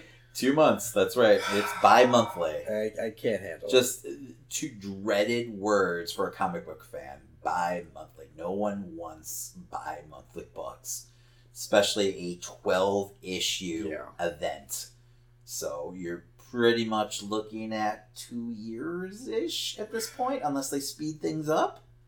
unless things change at some point, and they're like, I don't know if I'm going to make it two years, man. it's a good story. That's the problem. Yes, but let's yes. let's let me read the Read- little blurb. go first. Um, the comedian lives. The mime and marionette loose in Gotham City. Rorschach is locked in the bowels of Arkham Asylum. Secrets will be revealed as the doomsday clock ticks on. Doesn't this feel like the blurb for part four? Yeah, it feels four? it feels like Because the comedian's barely even in this book. he shows up for like a second, right? For a second, yeah, but and then Rorschach's not in Arkham Asylum anymore. Huh? Did you cut and paste the wrong blurb? No, no, no. Or just they're not telling their their blur people shit. like just guess from the cover. I would not be surprised. Um, I'm hooked on this book now. I really enjoyed this issue. Hmm. So um, they kind of explained the Superman theory more. Um, it's basically the world's population turning on all the metahumans.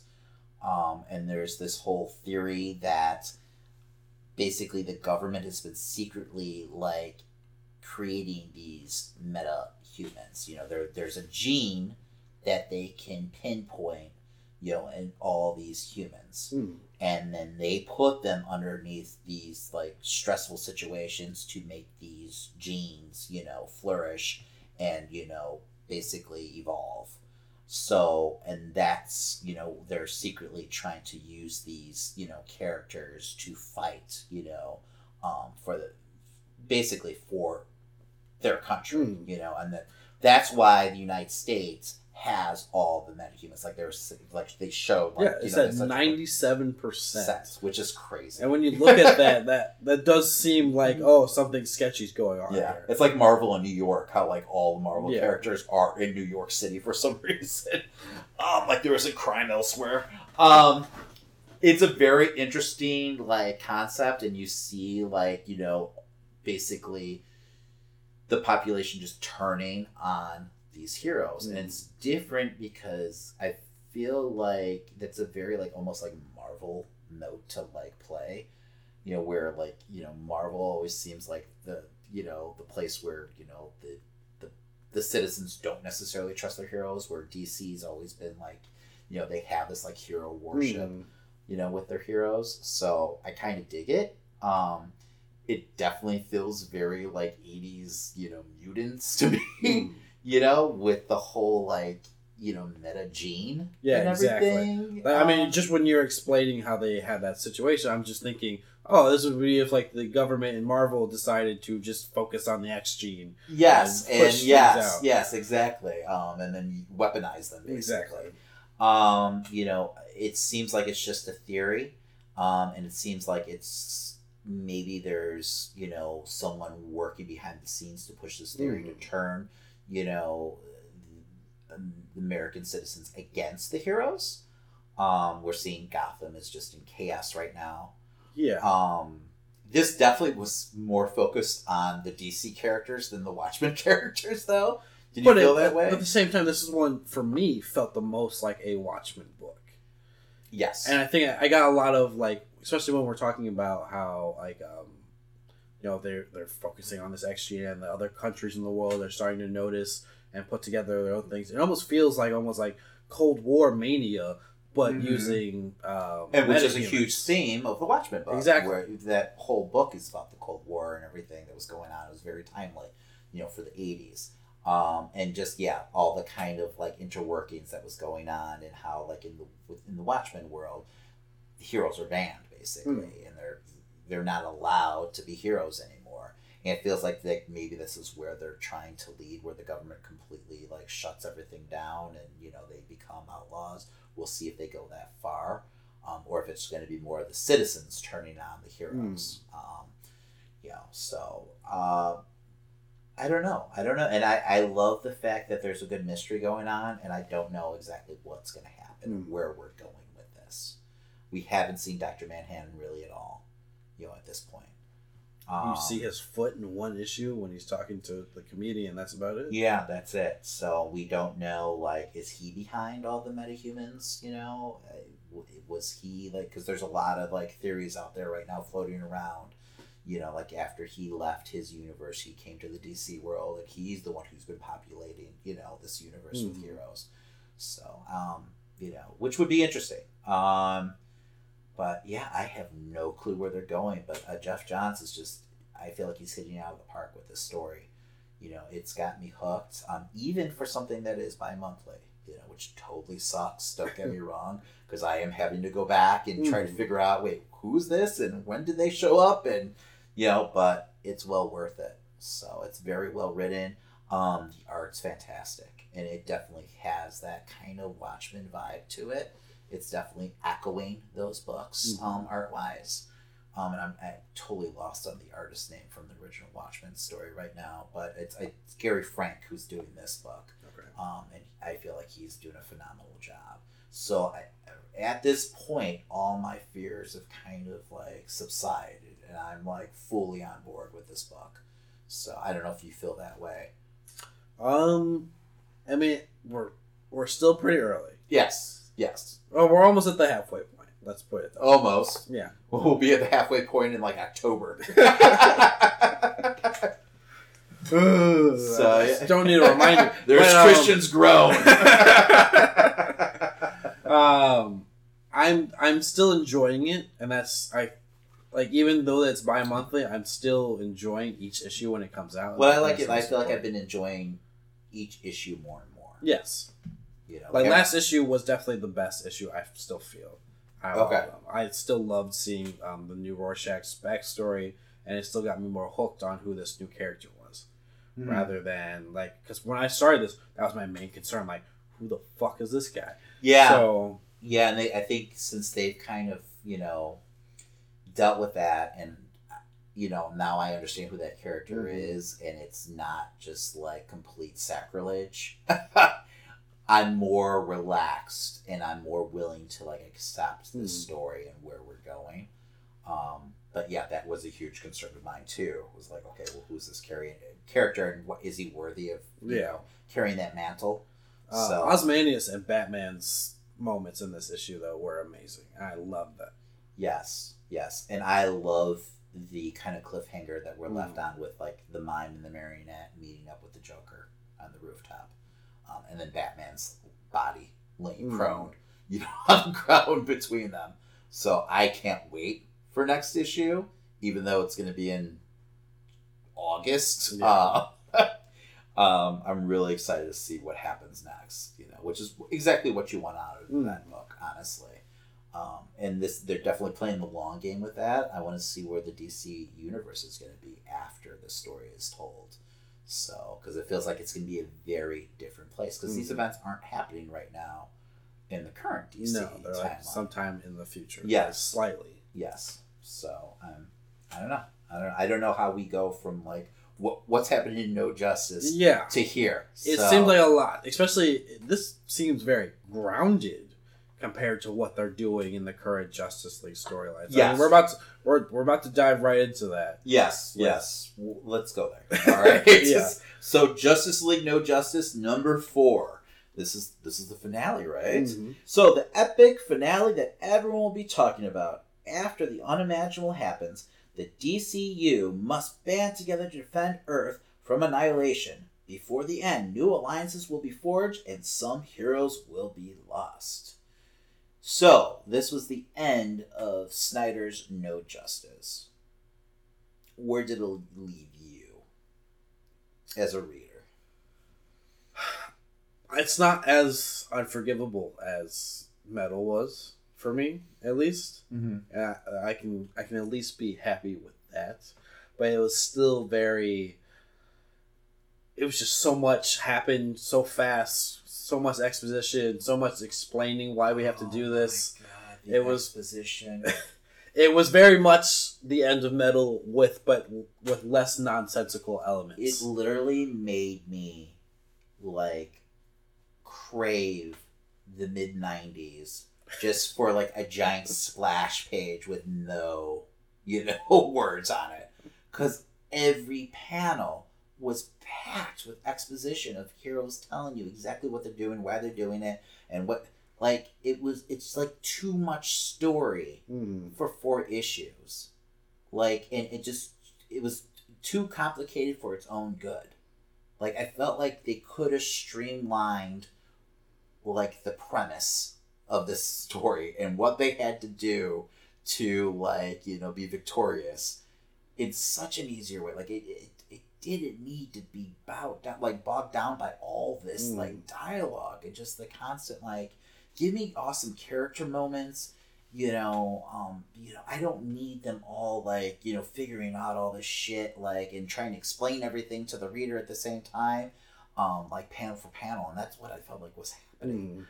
Mm. Um, you know, I do agree that it was. I felt like at the end I had a better taste in my mouth than you know, Metal left me with, but it still wasn't a good taste. You know, um, I just don't know what's going on with Snyder right now, It makes Yeah. me really worried about the Justice League um, book that's coming. that actually is coming out like today. So, um, you know, I mean, I understand the point of it.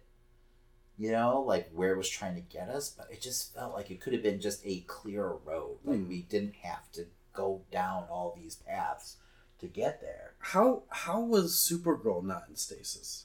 I don't know. I had It no didn't idea make sense. because all the other heroes were in stasis, and then Mhm. she just kind of shows up, right? Yeah, With Supergirl and Batgirl were both. And maybe there was a tie-in?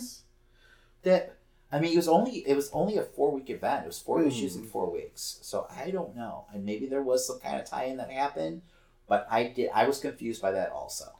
I think I would have appreciated it more. And don't get me wrong, Oliver going up against um, uh, Amanda Waller. Amanda Waller was fine, but I think I the ending was so obvious how they were going to figure it out at that point. Mhm. For me, at least, like, oh yeah, they'll just they already have Brainiac's mind on Earth. They already know the clues that they would need to figure Mhm. out everything at that point. So they just Download it to download it Cyborg, to Cyborg and yes, figure it out. but it was almost too like easy. Like Yeah, exactly. I was thinking it would have been more powerful to have Oliver figure that out. You know? yes, then Waller to like piece that together. Yeah, I, I or no, not Waller. Uh, Um, Cyborg. Cyborg. show up and be like, oh yeah, they have this. Let's just do this right now. was it Cyborg that figured it out? It was like it was it was somewhere between Batman, Superman, and Cyborg that figured it out.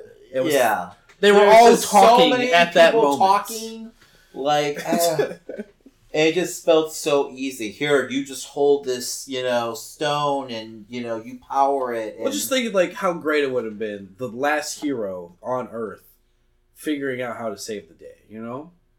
I would have actually rather have like Luthor, like trying, like you know, figuring it out or something. You know, so just give me something different. Mm. You know, give me a different angle with it. I know that he's not going to end up being part of like the Justice League book or anything like that because I really felt like these teams being together and them having to work together was what we were going to get with the new Justice League. Mm. Like we're gonna get like an all new different team, you know. And I know Luthor's been like part of the Justice League um, just recently in like the new Fifty Two and everything at the end.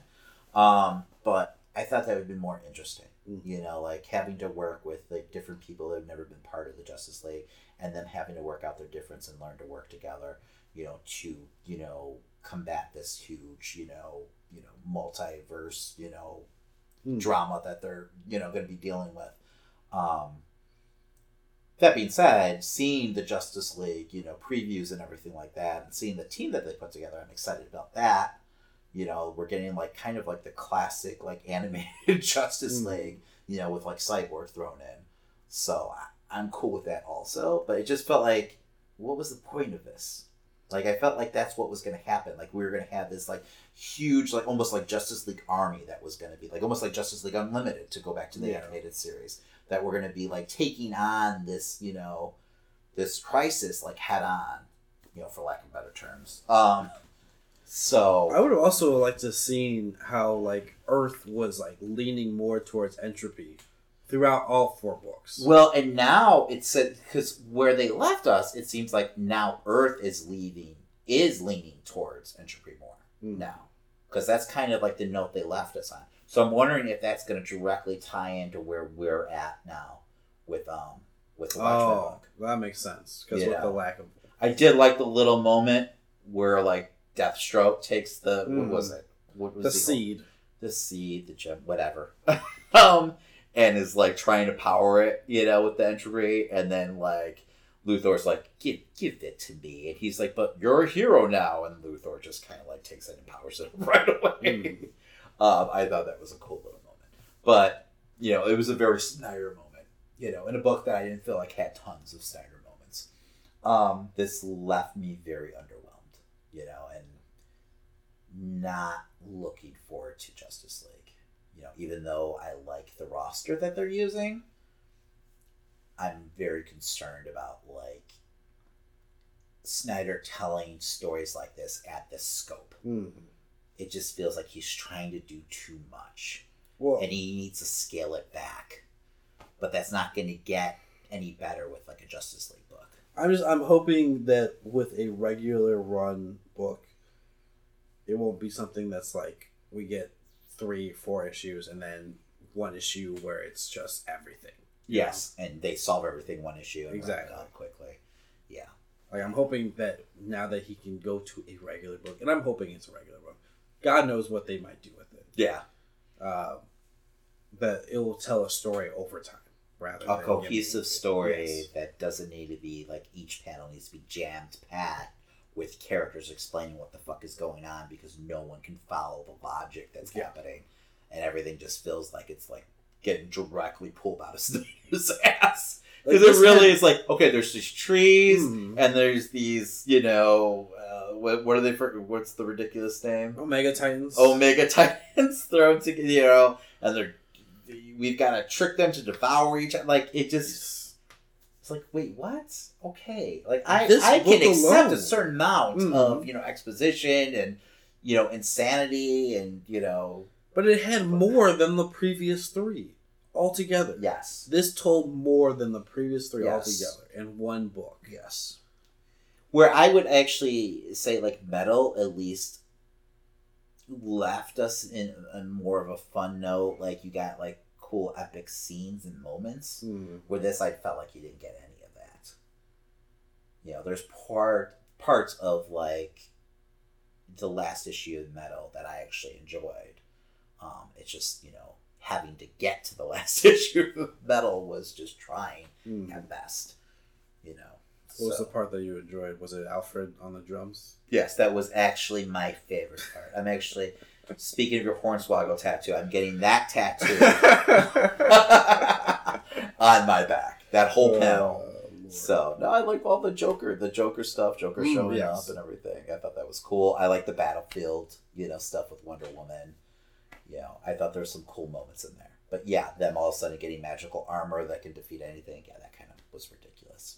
So that they could have used here. yeah, yeah, right. Like, why did you just pull that out? have a god. Did I have to? I have to go back and read that now to see if that like I don't they said, remember like- them resolving it. like did the armor disappear after that? Did it just disintegrate? Can they not use it anymore? Because yeah, why aren't you just jumping into that armor anytime anything goes wrong? Right. Mhm. so I don't know. Whatever. So I'm very disappointed right now with Snyder because I was, I love Snyder. I love all his work on Batman. This feels like a completely different writer at this point to me. So I don't know. I don't know, man. I will be reading Justice League because I love some animated Justice League. So this is very much that roster. Well, I'm a I mean, huge John hopefully- Stewart fan. So the Yeah. fact that he's part of the team again, I love it. I love John. I do. And Mm. Hawk Girl. So I'm, I'm on board, man. And there's no, there's not gonna be any Hawkman or anything, right? He's not. I'm sure he's eventually gonna show up, right? Because he's he's healing right now, I Mhm. believe. So, um, yeah, but yeah, I, I this is definitely a very forgettable like event. Well, let's talk a little bit about the leader of the Justice League, who has a new run of his own book. Well, Martian Manhunter's the leader now. Okay. Oh, he should be. Yes. He's he's the wisest. Let's let's be honest. but yes, the real leader is Superman, that's right. The man. Or Batman. You could debate this, but yeah. the Man of Steel, is the leader. He's the heart of the team, if you will. So yes, uh, the Man of Steel number one, um, by Brian Michael Bendis. yes. Um, let's see. A new era begins for Superman as a threat from his earliest origins reemerges to destroy the last son of Krypton. As Superman struggles to come to grips with what happened to his wife and son, he must he must also also face a new threat that's determined to burn down Metropolis. Did you say something? Yes. Oh, I'm sorry. what are we talking about? We're talking about Man of Steel by Brian Michael Bendis. The Brian Michael Bendis. Ah, just shows you that a man can only do so much. Because I don't know. Like I enjoyed the little preview that they had in what was it, Action Comics Yeah. one thousand or whatever.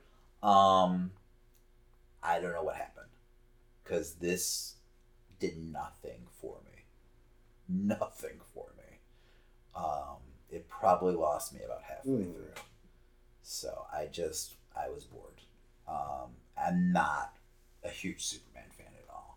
I was really hoping that Bendis would really bring his style, you know, and you know his storytelling to the character, and he has a way of making characters almost more likable, you Mm. know, and making them his own.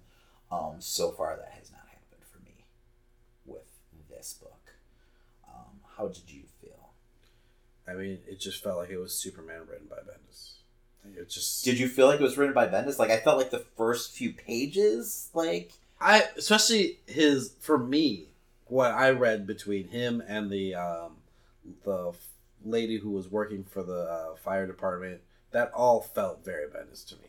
That that's how I felt mm-hmm. through that. Yeah, that. But that's like the first part of the book, right? No, that's the entire book. The whole. No, the you're talking about the, the That's like the main chunk. of him talking. to What else happens in the book? Nothing. That's the problem. That was only three pages. that's what I'm saying. They talk about That him writing pages, an arson. and you can't remember anything else. he, you can. He's he's in the daily. we get the whole thing call it with the the, Daily with the generic alien talking to the cosmic council with the green lantern guys and everything saying he's got to kill and destroy krypton um you know it's a I- whole flashback thing and it just felt very like paint by numbers to me I'm more interested, but I'm for me. I'm interested in his character, and I'm interested in what he was trying to do and why he felt that. I guess he just feel well he kind of explains it to the council Yeah, he he explains that they're like going to suck up all disease, but at the same time, i feel say like that. he's got an obvious like personal beef against them and he's trying to disguise it Hmm. you know, with, you know, this rationale of, you know, that they're sucking these other smaller planets dry and, you know, using their resources and that's what they're going to do. I just thought it'd be interesting to see if he took that same mentality to towards the human race once he started to see them. I just, I like the fact, the little preview we got, Mm-hmm. it just was like right off the bat, like, you know, it starts off like Superman's like, you know, limp body being hurled towards like buildings and, Yeah. you know, this character attacking Superman. And I really thought we were going to get that story, you know, right off the bat. And like, it just, No, no. This definitely not- was not the same feeling. I definitely didn't get that like, oh, because remember he was a total fucking badass. Yes. he he's like Supergirl runs up to him and he's just like, "Psh, I'll deal with you later. Just smacks her. away. Yes. And it's yes. just and he's like almost like mocking Superman as he's Mhm. like beating on him. And I was expecting to get more of that. Instead, I'd get like the prequel to that. And Mhm. I, I felt like there was a way to do that where you could intercut, you know, those, you know, the now scenes with, you know, him battling Superman with like, you know, the scenes that happened in the past, like what led up to that. Mm. Um, yeah, I mean, I agree with the whole like you know him, you know, doing the whole building inspection with the you know fire chief and them you know talking about like there's an arsonist happening you know an arsonist I'm not saying that like that was good. I'm just saying that that felt that felt like Bendis, Yeah. yes. But then the rest of it just didn't feel like Bendis, and it just like it was like that section was like three pages long. It just wasn't enough for me to be like, oh, I'm I'm on board. You know, And I mean, quirky conversations is only going to do so much for me with Superman. You know, yeah. If I'm not fully invested in the character, or you know, ever really feel like there's a Hmm. thread to him. You know, which This was is- that was what yeah. was different about the whole like the way it opened. I know we're gonna get there story wise. I just don't know if I'm gonna stay for the Hmm. ride right now. If I have to read another couple issues like this. I mean, this character's not going to get anywhere near as deep as like a character like Jessica Jones would, or yes, So it's just yeah, you know, and I feel like that's the biggest flaw with him. He's almost too perfect. Hmm. You know, I like the family dynamic that they have going on between like you know with like him and Jonathan and Lois. That's something I've never seen before. I have not been reading Superman the past like couple years, so um, or Super Sons or Super Sons. So like I haven't like you know experienced that. I know there's a little bit in metal, but um you know that's intriguing to me. Um, I wouldn't mind seeing Bendis you know write that you know that that chemistry between the characters, but I don't know. It just this book did nothing Hmm. for me. It, This could it felt like it could be written by anyone, honestly. So I don't know. I mean, we can come back to it in a couple of weeks, to see what's going on, because it's apparently it's a weekly title, which is It's weekly. yeah. Uh, if you go back look at the um, uh, issue, it The says solicit- the weekly uh, title by Bendis. I don't know how many issues it'll be, but Wow, I have to look at the solicitations to see if that that seems like quite an undertaking to do a Mhm. weekly book like that. So, um, yeah. So I mean, if it's something weekly that I can just quickly like you know read and be done with and not have to wait around because this is definitely a book I would forget about in a Mhm. month. So I don't know. You know, just didn't do much for me. Sorry, Superman fans. All right. So next we got Infinity Countdown, Captain Marvel number one. Um, Carol Danvers it has crossed the borders of reality itself and returned in possession of the Reality Stone, and with it has contacted Marvels uh, of many worlds. Join the Captain Marvel for a cross-time adventure into the nature of the Infinity Stone. I liked it. But what does this do for uh, like the countdown to Infinity War? I had no idea. Well, it's definitely set up for it. I I liked what it did for Captain Marvel, and maybe Hmm. she's going to be an integral part of that story. So maybe that's why we got this kind of character piece here. I like seeing Captain Marvel like dealing with insecurities and like dealing with like just like self doubt. Um, Especially after everything that's that she's been dealing with, what she had to deal with. losing Rhodey, everything that happened in Civil War Two. I haven't been following, you know, Carol at all in her books, but she and I believe I mentioned before, she felt like a very different character, out of character in Civil War Two.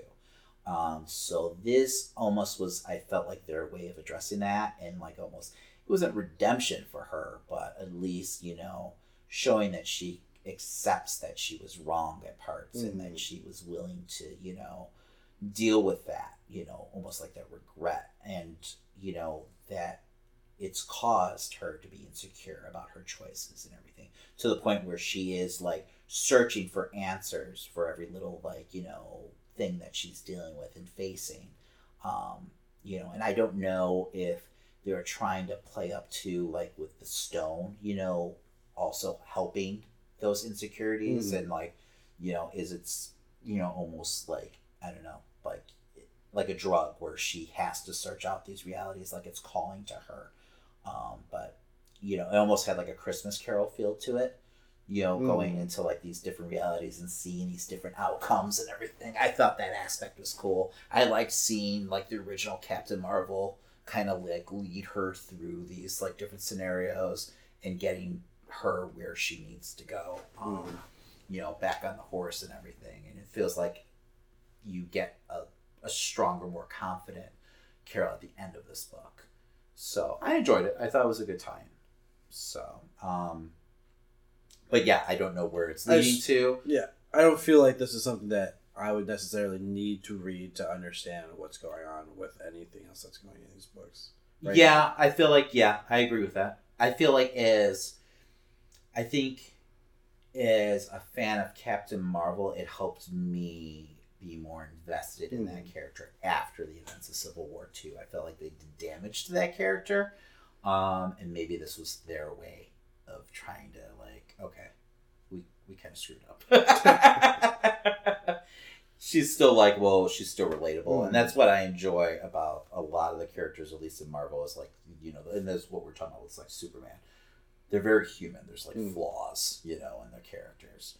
Um, you know, a character as powerful as Captain Marvel, who is pretty much one of the most powerful characters in the Marvel universe, you know, still ha- doubts herself Mm. still has these flaws. Um, I really like the uh, she's dangerous moment where uh, the little girl wants to go say hi, but the mom pulls her away. Yes, yes, I thought that was really cool too, Mm. and that was a huge moment in the book. You know, um, yeah, that was that was actually nice to see because I really haven't seen any of the you know fallout from Mm. what was going on in Civil War Two, and that was that was almost two years ago. So. Um, it's nice to see them address that. And like I said, I haven't been reading the Captain Marvel books, and maybe they've been doing this, but that really felt like this was their way Yeah. of addressing it. Which which bothers which makes me more upset with uh, Captain America number one, with a town named after Captain America so willing to still bring Captain Oh, America back in after he was a fucking. We're still terrorist. talking about that, huh? I just it, it, He's just been thinking about that moment just made me Yes, no. Remember. With Wade's, Wade's, Yeah. uh, yeah, yeah. That it felt totally different feel, right? I, I feel like it fails the character almost. But Oh yes, I agree. I agree to a certain extent. Yes, um, but I feel like the whole Secret Empire storyline failed that character. You know, where really, like, I wanted to see him go through that redemption. You know, search and everything like that. I wanted that to be like a couple year journey for Steve after everything, even though we know that it wasn't his fault, it wasn't his doing. But I felt like that interesting. you of still have to deal with public perception. Exactly, and I feel He like was just... a he was Hitler. Yeah. yes, he was. he was Hitler. I mean, he decimated Las Vegas.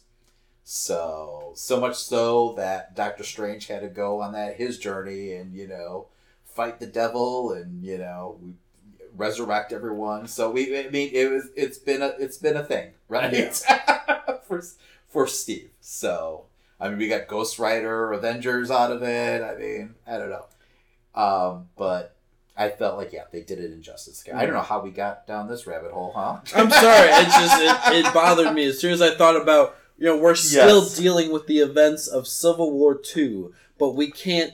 But we're overlooking Yes. everything that happened in Secret Empire just because. Exactly. And now, and once again, I haven't been reading the other Captain America books, so I don't know if they eventually address that more. But we're reading the new Avengers book, and that Mhm. doesn't seem to be a thing. Where it definitely feels like Civil War 2, with the characters that they have on that roster, is definitely going to be a thing. You know, I mean, you've got Iron Man and Captain Marvel on the same team, and She Hulk. So, um, it'll be interesting. And it seems like Civil War 2 is something that they're addressing even more. In the Punisher book, they have um, Punisher in the War Machine Mm. um, armor and everything, and she's confronting him because she's he's wearing Rhodey's armor. But then at the same time, they're confronting him over what happened in Secret Empire. And they're making him own up to it. So all the heroes are banding together and going after him. So, I mean, I was like, okay, that makes sense. Now, Steve did, you know, trick, you know, Frank, you know, promising his family back and everything in Secret Empire, but he still made that choice to join Hydra on Mm. his own. It wasn't the Cosmic Cube. So, I mean, he did betray everyone. so, I might um, have to jump back on that, but it's just it's that that story arc started off so like hokey. hokey action movie Yeah. style that I was just like, ah, Yeah, I I read the last issue. I've not read this past issue, so I'm interested to see where they're going with it. But yeah, but that once again, we're down the rabbit hole. Hey, Marvel's all connected, you know. Yes, Uh, absolutely. It's all connected. All right, what else did we read? Uh, we read X Men Red Annual number one. After Resurrection, before Red, Jean Grey was reborn in a world that had changed. Her friends and family had lived lives. Some had lost lives. This is Jean's story of catching up, losses and triumphs, reconnecting with old colleagues, grieving for those lots. Uh, grieving for those lots. Okay, I, just, I feel like they should say losses. yeah, loss. Yeah. Um, and meeting family members she didn't know existed. What did you think? Um, the art threw me out of the story for the most part, Yeah, the art sucked. but it was a, it was a good story. I liked how it was told. I like that it filled in the blanks between Mm. like what we got with Resurrection and what we got with like X Men Red Number One. So this was kind of like the setup for everything. Um, as a huge X Men fan, it was nice to see all those like interactions with like you know the X Men universe Mhm. now where it's at, um, and her being reintroduced to all those characters. I thought that was cool. Um, so this was more definitely of a, a character story. It was definitely a classic annual, um, but I thought it was a fun story. I really did enjoy it. You know, and like I said, I, I love these characters. So you know, it's not always them on the battlefield that Mm. gets me excited. You know, it's the X Men playing softball. It's the X Men barbecuing. You know, and those fun family like dynamics that you get out of the team. So I liked um, when she like the whole um, introduction between her and uh, X twenty three. I thought that was really cool. Hmm. You know that she wouldn't know that character at all, and you know it's still a piece of Logan. You know to her. You know so he almost treats her like you know like family right off the bat. Um, you know I thought that was really cool. Um, you know, and then also the whole like just her trying to come to de- terms with everything that happened with Scott. You know, I, I thought that was interesting because it did feel very fast. You know, in Resurrection, I wasn't a huge fan of that story. Um, you know, and I didn't feel like it did those moments justice enough. You know, I, I know she has the moment with, you know, Scott where she does kind of resurrect him and everything like that, but I like that she kind of like, you know, met up with Black Bolt and Mm. you know needed to like say her piece to him and everything like that and end on that note um you know so i i don't know it, i i did enjoy it Do you feel he willingly said sorry, or was it more forced? no i feel i feel knowing Black Bolt i feel like it wasn't forced i feel like he does Okay. actually you know feel you know remorseful for what happened and everything and i'm glad because at first i was confused i was like well is she still believing that he like destroyed him you know um with emma's like whole like illusion where she had Scott still alive, even though he was dead and he died because of the mist. Um, you know, Black Bolt like destroys him, you know, at, at that final scene. Um, but I was glad that it was her just addressing them releasing the mist and everything like that, and not only affecting Scott but affecting the whole mutant population. Um, I thought that was really cool. Um, and then what it ends with, I found intriguing too. Um, you know, the whole story she's been with Rachel and everything Hmm. like that. Her daughter from another dimension and We don't have to get different time. Um, but it was. I always find that you know that chemistry between the two characters really interesting. You know, it's this weird mother daughter but not mother daughter thing going on. Um, but the fact that at the end you find out that Cassandra Nova, you know, has taken over. and it's gonna use her as a pawn, pretty much. yes, yes, that's pretty badass. Because did we makes ever see why she entered the X Mansion in the first place? Uh, well, we kind of think it's because she's using Storm. Okay, so you know. Um, so this is just like showing that she did more than yes, it wasn't just Storm she infected. Hmm. So and that she's got you know under her you know grips. So we'll see. Maybe even there, there's more characters Hmm. that she doesn't even know about. So I thought that was that was a cool aspect that they introduced because a lot of times with annuals you don't get story points like that. So I thought that was. But yeah, I enjoyed the book overall. But yeah, the art I was. It, I, I, this book could have Like- been so much more if it had a better artist. I got over it by the end Mhm. because the story was. strong enough to carry it, but yeah, But Jesus, I was like two pages in. I was mouths were weird. Yeah. Everything was weird. yeah. It was just bizarre. It looked like they were trying to go with a like um, realistic look, but it just wasn't getting there. but it wasn't. Yeah, exactly. It wasn't realistic enough. Yeah. So it just became weird. Very- Um, yeah. It, I haven't been really impressed with like Marvel's stable of artists Mhm. lately. You know, maybe it's just the books that I'm reading, but I don't know, man. I, I really been kind of like I feel like art has been letting down. Well, you, I mean, just listening to us talk, I mean, we, we're complaining for very different reasons per artist. Like, Mhm. one minute we're talking about, I mean, those are straight lines, they're perfect looking, but it looks like a fucking cartoon. Yeah, So there's there's only so much I can like get behind yeah, with that. And then this, you know, it's very art, it's very artistically cho- chosen art. it's yeah, it's very stylized, but it's not the style that I like. And I mean, every individual's different, their Mhm. likes and everything like that. But I feel like there's a point where like, you know, there's bad art and there's good art, you know, and there's just I can't imagine someone being a huge fan of this style, you know, because it did take me out of the book. In art, like I don't, you know, I don't need Jim Lee on every issue that I'm reading. I don't need Todd McFarlane doing every issue that I'm reading, but I feel like art can take you out of the story just like that. If I'm not behind the artist, if I'm not buying the artist, if I can't recognize the characters that are on the page, it just takes me out of the story. You know, no matter how good the story is. So I mean, you know, and I'm more of a story first guy. You know, um, the '90s were grueling for me. So, um, but that being said, you know, I still need to believe in the Mhm. art. You know, the art still matters to me at the same time. You know, it's a big part of the medium. So, um, but anyway, I wanted to see the artist's name. I don't want to bury them, but we pretty much just did. so, something I'm not going to bury uh, Amazing Spider Man number 800. Um, I went back. I kind of fell off the horse with a slot lately. I'm a huge Spider Man fan. I'm a huge Dan Slott fan. But after his clone saga that he just Hmm. did, like maybe like six months to a year ago, I kind of fell off the horse. Um, just Has it really only been a year? It feels like it's been like going. uh, went for on forever. It was a long story arc. It just wasn't particularly well done. It just wasn't my cup of tea. And I've loved everything Slott has done with Spider Man. I mean, I can't. I don't even know how long he's been on the book, but it's been quite a while. Um, but for me, and this is a lifelong Spider Man fan, he's really redefined the character.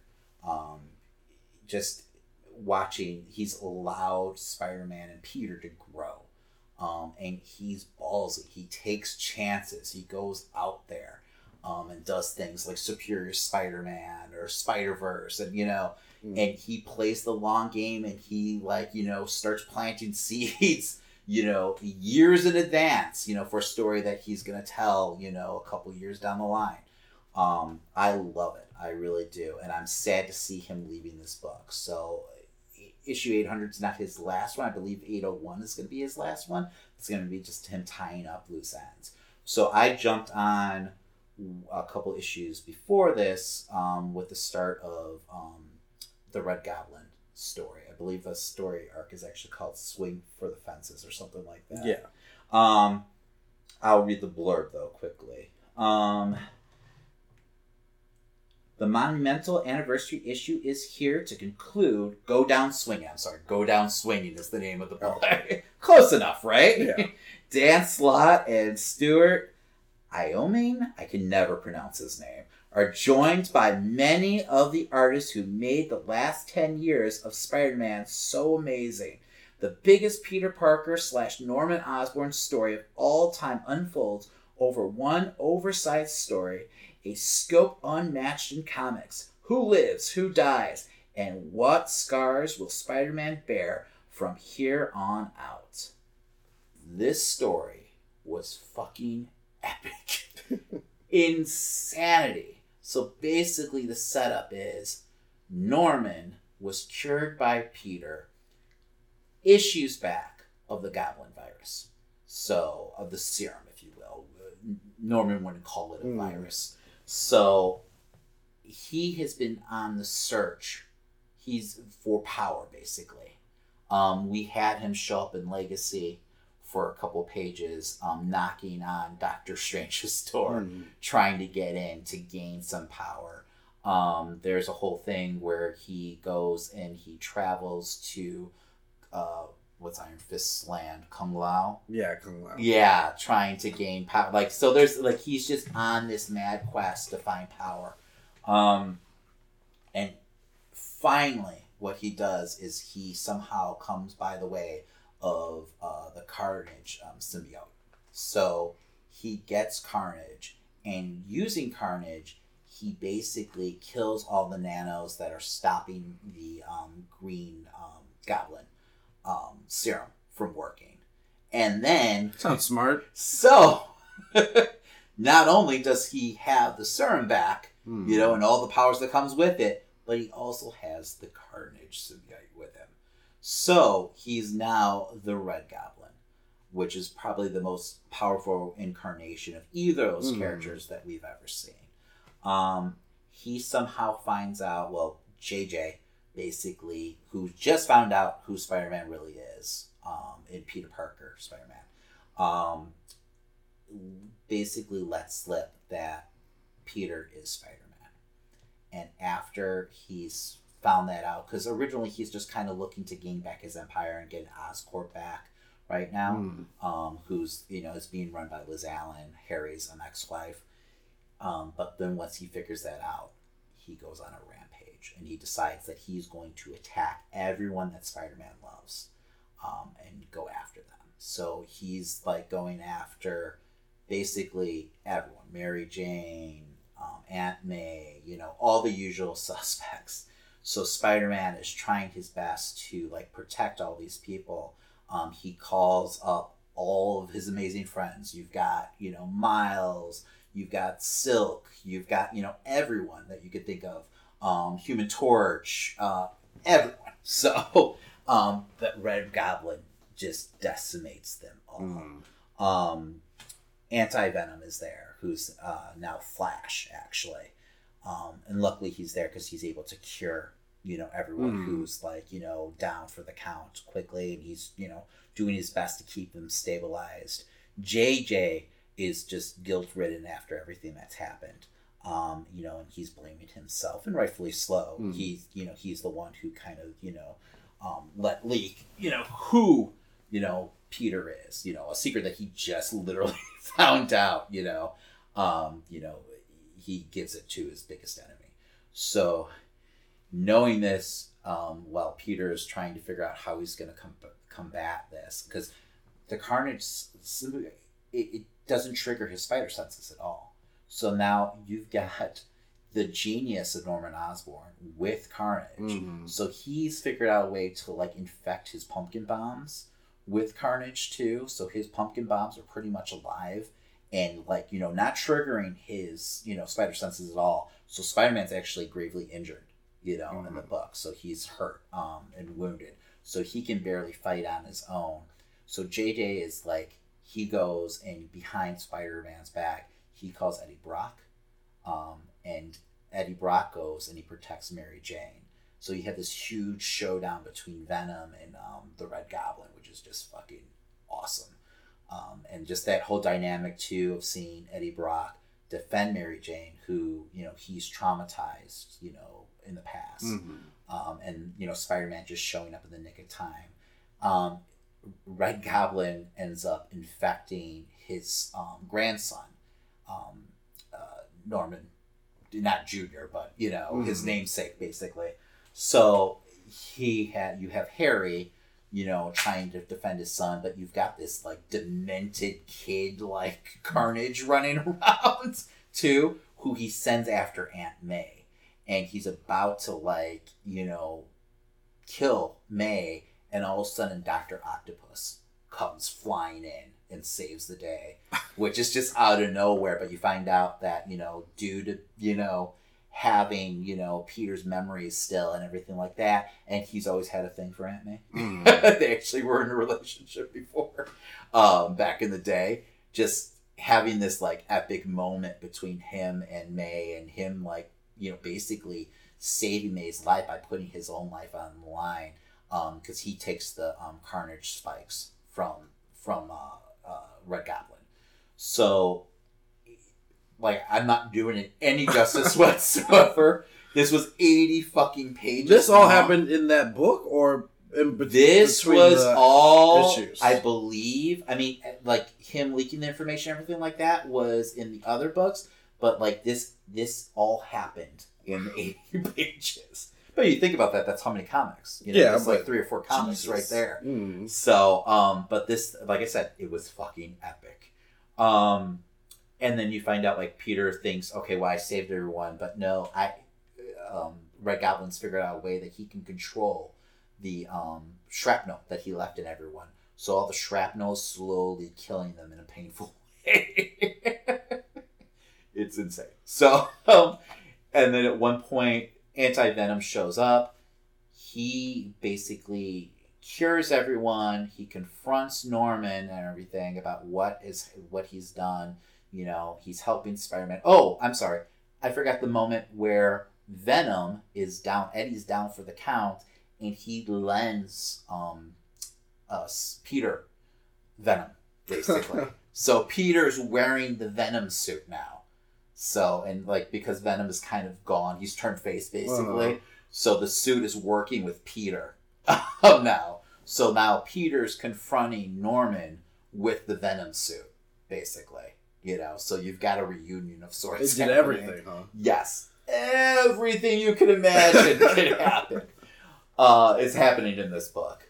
So yeah, but anyway, uh, Agent Agent Anti Venom, you'll call him, is actually Flash, and he ends up paying the ultimate price um, for rescuing um, everyone. So, and he's laying, dying, and Peter, he finally realizes who Peter is and everything like that, and it's a really like touching moment. And then, um, you know, Peter even offers him Venom, like the suit, to, you know, maybe this will heal you, maybe this will help you. And he's like, no, but it could also kill, you know, the alien, and I don't want that. You know, he means too much. So, like, it's a really like touching moment and everything like mm. that, you know. And then he goes on, and there's a part where like the Red Goblin, you know, is in the middle of Times Square, and he kills like a Spider-Man impersonator, and like Peter has such a guttural reaction to it. He's like, wait a second, all these all this time I've gotten wrong. I don't need to even attack the people that you love. You care about everyone. So he just starts killing people in the middle of the street. Um, just lighting out pumpkin bombs left and right. So I mean it's just an epic, epic book. If you enjoy Amazing Spider-Man, definitely check this book Mhm. out. Um, you know, I mean, it works itself out in the end. Obviously, you know, there's a Spider-Man, you know, Mm. one. I won't ruin the ending completely, but I mean, start from the beginning of this arc, you know, um, and enjoy yourself because it really is. You know, it's it's cinematic. Almost everything that's happening here has huge moments. So, um, but yeah, yeah, it, it just a fun balls to the wall book and the perfect way for like Slott to like celebrate his like swan song. Just well done, bravo. And you feel like 801 will like It'll be tying up loose ends and everything like Hmm. that. I wouldn't be surprised if like Peter and Mary Jane get back together or something like that finally. So, and that's been something that's been teased, you know, because he basically jumped on the book 10 years ago, right after, you know, the whole, you know, marriage thing, you know, got dissolved. mhm. you know, which was just insane, you know, what they did. So I could see him like setting things right, you know, um, w- between him and, you know, Mary Jane, Peter and Mary Jane. So, um, but yeah, this book is definitely one for the ages. So this will definitely go down as one of Slott's best, like, you know, masterpieces. So, and I will be following him on, you know, what else he does. I believe he's jumping on to, he might be doing, or no, he was doing Iron Man. Uh, he's staying with Marvel. I'm not sure what he's doing Hmm. next. So I will definitely be following him though. So he's been one of my favorite writers the last like decade. So um, I can't say enough. About him. Obviously. Obviously. Right. Well, while you were reading Spider Man, I decided to stay up with some of the Star Wars comics, and I read Lando. Um, Lando's a good book. it's a fun. It's a fun little romp. Uh, here, whatever the let's see what this little verb says. Straight from the frames of the highly anticipated film Solo, a Star Wars story, swaggers Highly a. Sorry, uh, okay. swaggers a younger and somehow even cockier Lando Calrissian. Before his days in the rebellion, before he ran Cloud City, even before he lost the Millennium Falcon, comes this tale of Lando's adventures and misadventures in search of love, money, leading right to his appearance in Solo. So is L three in this? Yes, L3 is in this. So tell me about this book. How did you feel about it? It feels like it's directly like this is the character in the movie. Okay. So, So it stays true to form and Yes. you know does does that character right. mm. um, I very much enjoyed it. It's, uh, I don't know. I guess this is probably going to work just how they did, like, um, that one guy from The Last Jedi, the smuggler, not the smuggler, the one that can use computers. Real, DJ? yeah, DJ. Okay. So he had a comic book and it went straight into where he like was. So I'm assuming this is where this is going to lead. I'm hoping there's a couple more issues. Uh, he's like smuggling some weapons for this group that has been enslaved on a planet by the Empire. Okay. So that's what he's kind of doing. He's doing it for, of course, a price. Mm-hmm. Um, I love his character in this. He's like saying how he needs a mural of himself inside the ship. He's uh, very extravagant. He has what He does have a cape closet. Mm. So exactly. Um, he instead of putting the money into shield, like better shield protection and better communications, he's spending it on lavish things that he doesn't really need. uh, And L three is giving him all kinds of crap for it. And do they um flush out that relationship like between the two of them? That they kind of Um, like tease in Solo. there's definitely there's a lot of back and forth between the two. Uh, they don't show like any like origins or anything like that. Okay.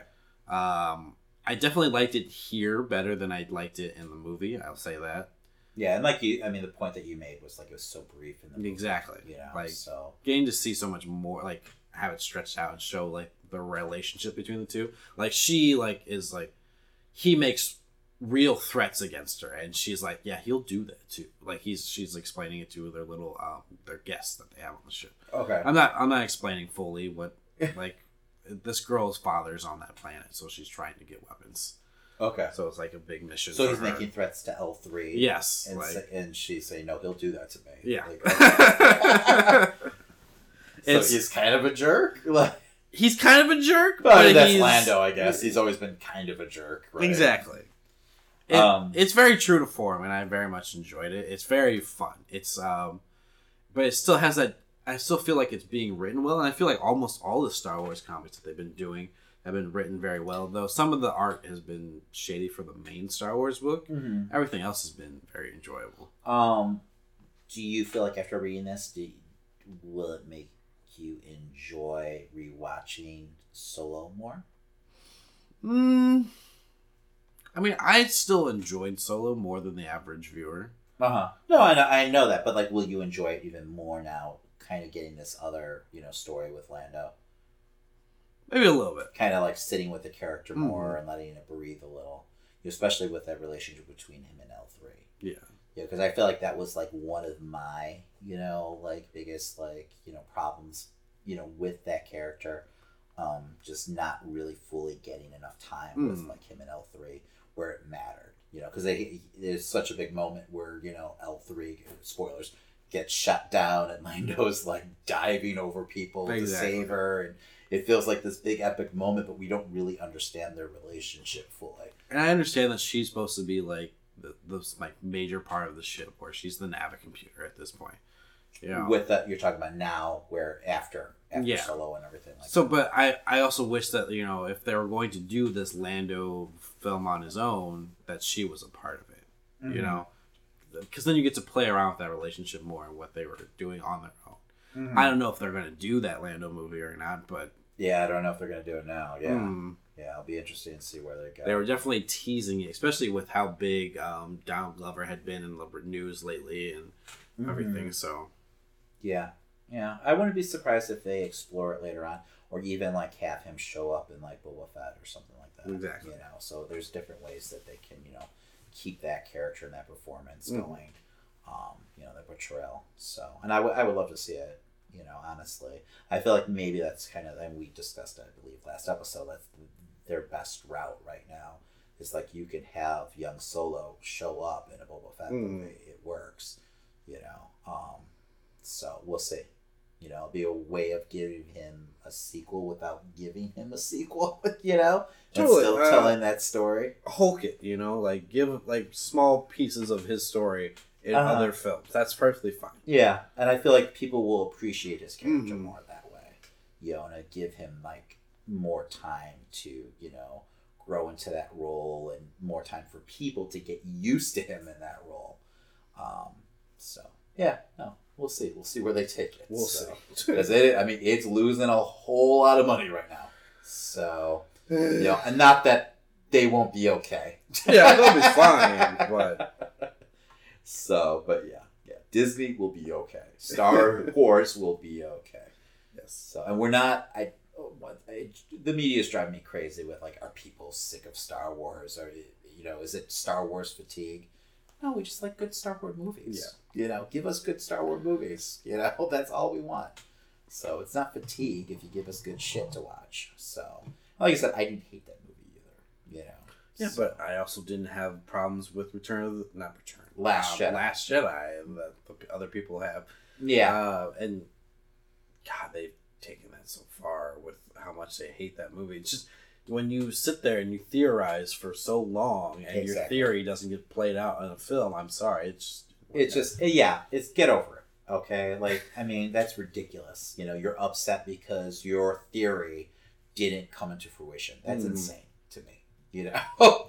If your theory was gonna be like why aren't you writing the movies then? Like i mean that's ridiculous And I understand. I Give me a understand people's problems with the film. you could be let down by the movie that's Mhm. fine but don't be upset because your theory didn't like show up on the film you know that's like Mm. i don't know like i don't like stop like liking wrestling because you know a storyline didn't play out the way i liked you know that it'd be the same thing Mm. it doesn't make any sense to me so i want to be surprised at some point you know Mm.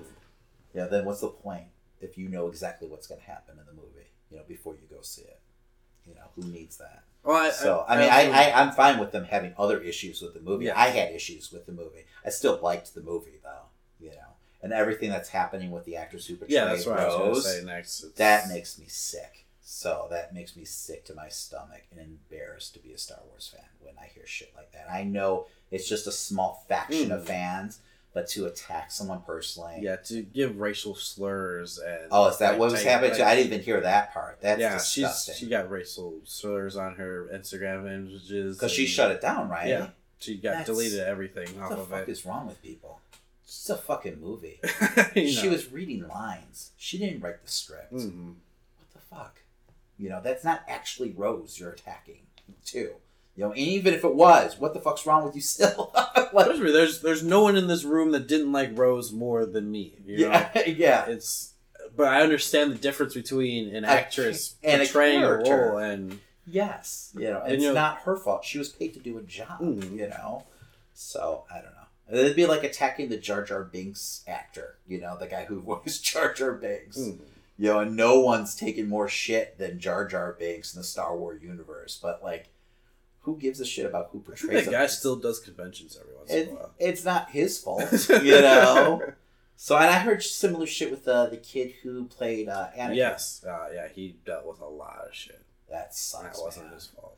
That's just embarrassing. It really is. That's one of your, like you're one of your first big roles, you know, Exactly. that you're getting. And for a lot of these people, they they've been in smaller films, but Star Wars is on a scale larger than most films out it there. It means so much to people. It's almost like religion, Mhm. you know. Sadly, you know, at times.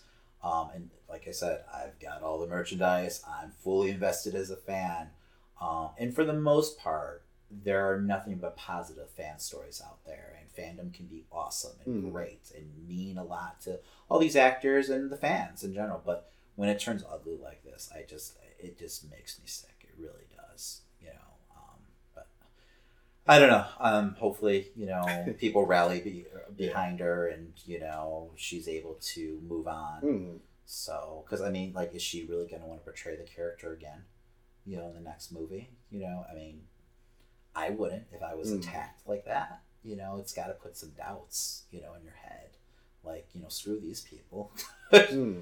you know, I mean, it's it's sad. It really is. So, but anyway, let's move on to a happier subject. Well, I mean, we'll move on to another toxic group of people. Uh, oh, great. All right, so we're gonna be talking a little bit about video games tonight, just a Oh. little bit because I'm getting We? very tired. we will Christian's be gonna be talking about video games. Damon's gonna be trying to keep up. Trying. Um, so this weekend is, of course, E3. It's the big, big event of the year. It's kind of like the Comic Con of video games.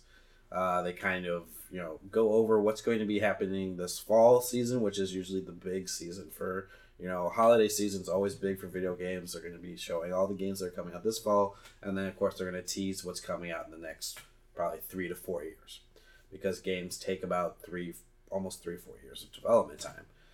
A lot of the time, As Like- a fan, I would have a hard time waiting that long for games. Trust me, uh, it That's becomes annoying when you are there every when you watch these every single year and you see like just a small tidbit of a game. And it's like the same. Game, Stuff like that. like for like a couple years conse- consecutively. Mhm. Like wow.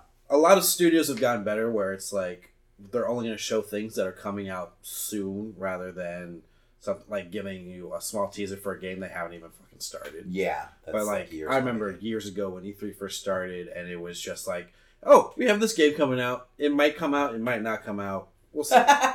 You know? but here's a taste. exactly. Uh, we unfortunately got that That's last year with a couple of games, but um, yeah, So, like, how is this done? It's just like each company stands up, like yeah. each Each company comes out to. Uh, they have a booth at this kind of like big conference center, but um, the main thing right before that week happens, they have their press conference to show off everything on their own. So they get to announce their stuff on their own. Oh, okay. So each one like kind of rents out a like theater or different area in the LA area, and they put on this huge like display of like, Like a what, preview almost. Yeah, it's like a preview. Okay, and then so then, what do they do at the actual like event? Like once. At the actual event, when you're there, um, it's like walking around meeting game developers and um, hopefully getting to test out games. Okay. So yeah, getting That's there cool. is like big deal. Like, but it's mostly focused on. They've opened it um, the last few years um, and continuing on. They've opened it to the public, so now you can pay to get a ticket and go there. But it used to be just press Okay. or like, um, and if you were lucky enough as a YouTuber, you might be able to get a press pass and get in. Wow. So it was kind of a big thing. Now it's kind of you pay to get in. It's kind of more fan oriented, Okay. which is fine. Which makes sense. yeah, it makes sense. In business sense, it makes perfect sense. Yeah. Um, but um, a lot of people that were press are of course complaining, and they're saying it's watered down the experience for them and stuff The like people that. who are in the press. yes, Well, they can go screw. It's about the fans, isn't it? people are getting a little tired of putting on this big show every year, and I understand. It's it's a big hassle for them. A lot of this stuff gets spoiled before it comes out. well, I could see it being trying just because, like, some of Hmm. these games, if if what you're saying is true, it's like like you're talking about some of the same games, like for. Feel like if the Avengers movie was like three years out and not like, Exactly. one year out, yeah. So that I could see where that'd be exhausting. And they have to put on this big display every year, which costs money, and to, Oh, so the developers Yes. are getting kind of tired of it too. Yes. okay, I see. so it's kind of saying. all. But thing things seem to be good this year. Uh, everyone's made a lot of money, so Usually, it makes everyone happy. yes. Um, so we're gonna start off with uh, EA because EA has the first press conference of the weekend. Um, you know, EA's had a lot of issues the last few years. Um, they Ooh, are, I know this one. uh, this is the loot box stuff, right? Yeah, with Star Wars, definitely. Um, I mean, that was kind of the nail in the coffin for all gaming that was doing this kind of tactic with their games. Um, government, uh, the American government, starting to look at loot boxes as ga- gambling for children, and Mm. you know, it's starting to become more and more recognized as a problem. Countries across the world are saying, you can't have a loot box in this game. Just how it is. Wow, I did it's not gotten know to that. that point. Um, like I think Sweden outlawed um, Overwatch's loot boxes recently. I think that's right. I could be wrong. So what's going to be the remedy since it's such a big part of the gaming world? Like, are they? Do you feel like they're going to end up just doing away with it completely? Well, start like to mention that Battlefield Five. Um, well, Battlefield as a game is a uh, it's a like a World War not well it's a shooter, and they're known for like having loot boxes and having additional content and um, DLC like season passes and like pretty much here's the base game And now, and now here's like a hundred more dollars worth of content for you to buy later Jesus Christ! And because it's not like the base game doesn't cost you anything. exactly. Wow. Okay. So this year they decided, no, we're not going to have any paid content. It's all going to be there for you. It, now Battlefront is done by EA. Battlefront is done by EA, and then also Battlefield. So Okay. uh, they're both made by Dice, which is an EA company. All right. Um, so yeah, they they did away with that, and that's a big, huge step in the right direction, especially for EA, who has been one of the worst offenders of using loot boxes and using um, different season passes for all your games and trying to get milk you for as much money as possible. And I thought that was very interesting of them to go in this direction. Mm-hmm. Um, a, a shooter without a season pass, Okay. and there's I've I haven't seen it myself, but also Call of Duty might actually not have a season pass this year. And And this, this is probably just a direct effect from everything that happened. Exactly. Star Wars. there's been tons of backlash since Star Wars Battlefront. Like gamers have been fed up with this for years, but it seems like at this point, it's just heightened. And it's now just, they're yeah, just done. they're just done. And especially when you get government attention, you know, just fuck it. Let's not put it in. Let's Yeah. just put out the game. especially this government's. Mhm. So Um, what they have uh, announced so far for their conference, of course, is uh, they have The Sims 4, more stuff for that. They have mobile games. Mobile games is Sims is still a thing, huh?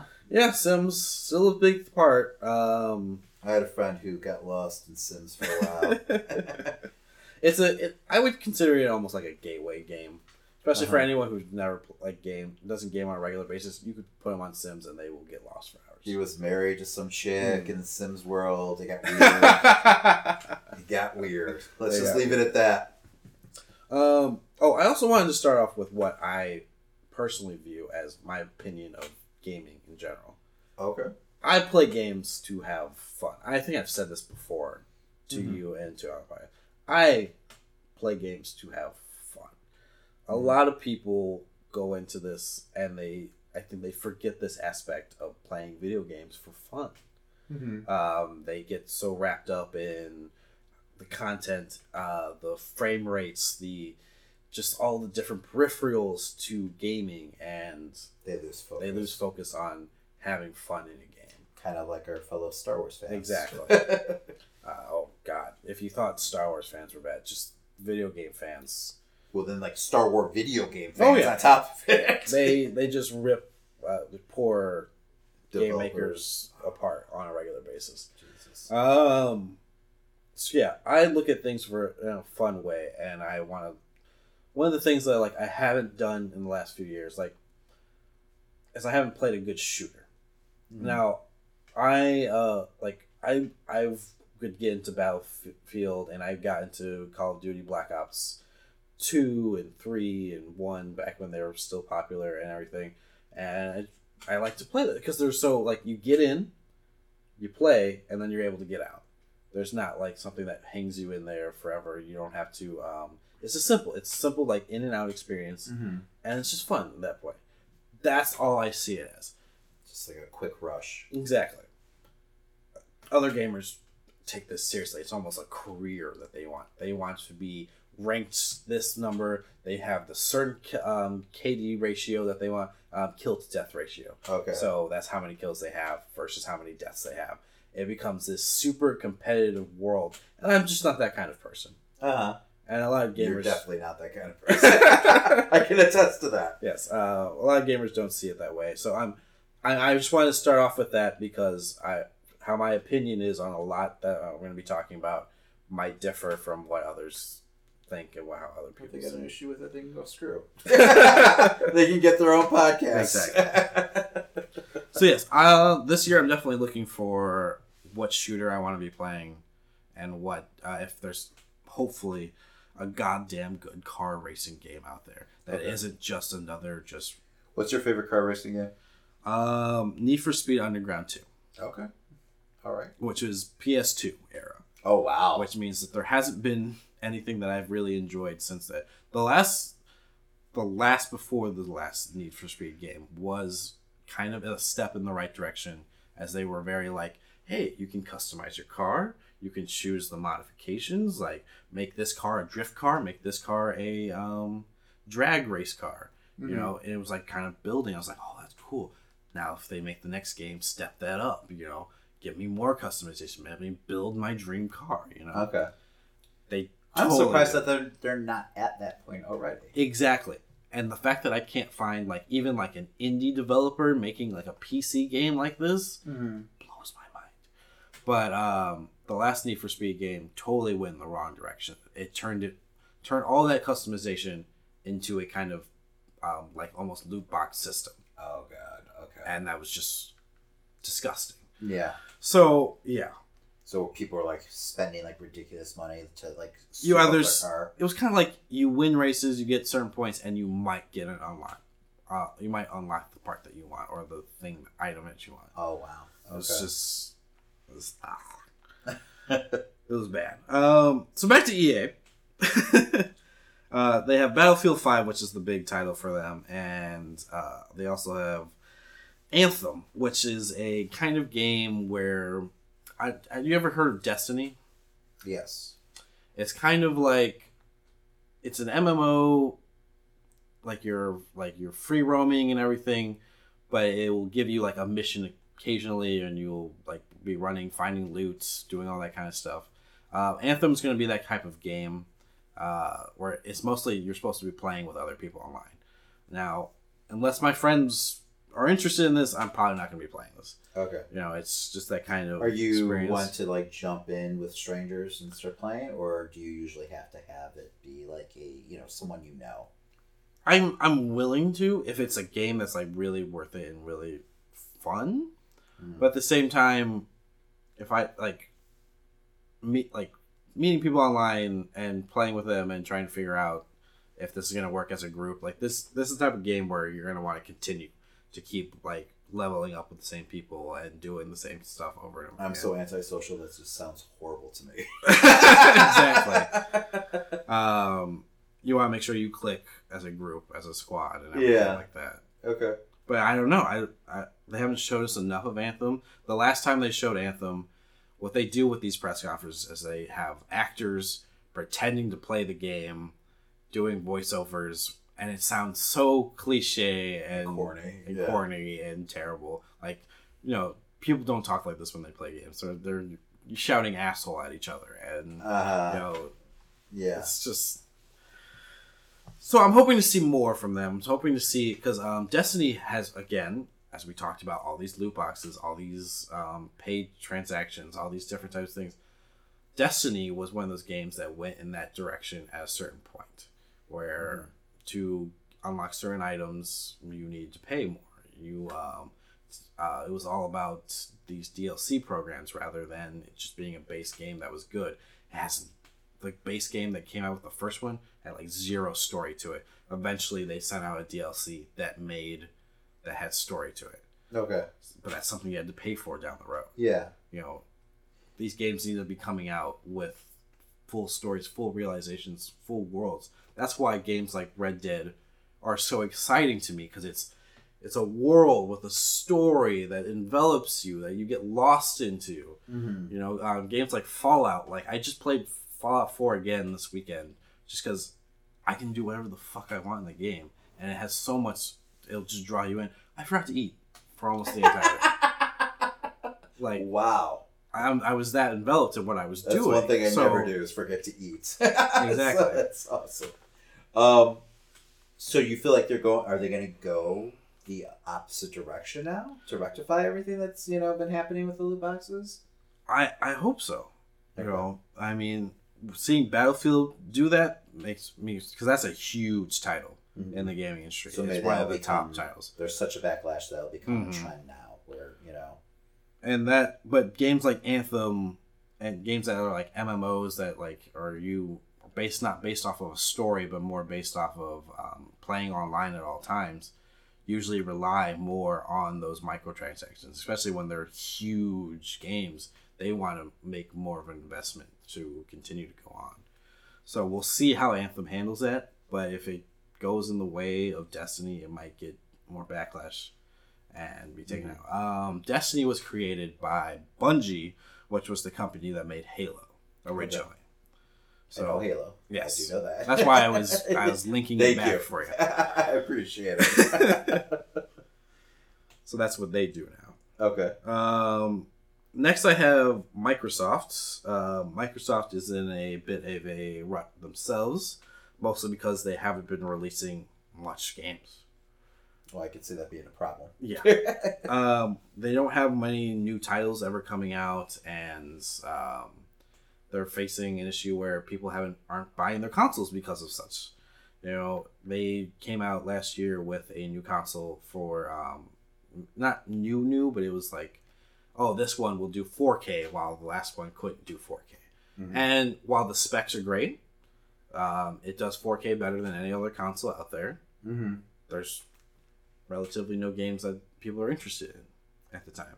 So this year they have to work on showing that they have games that people are going to want to play. And the problem is, is that they're going to probably show us the same games over again, Oh, wow. which will probably be Halo and it will probably be Gears of War.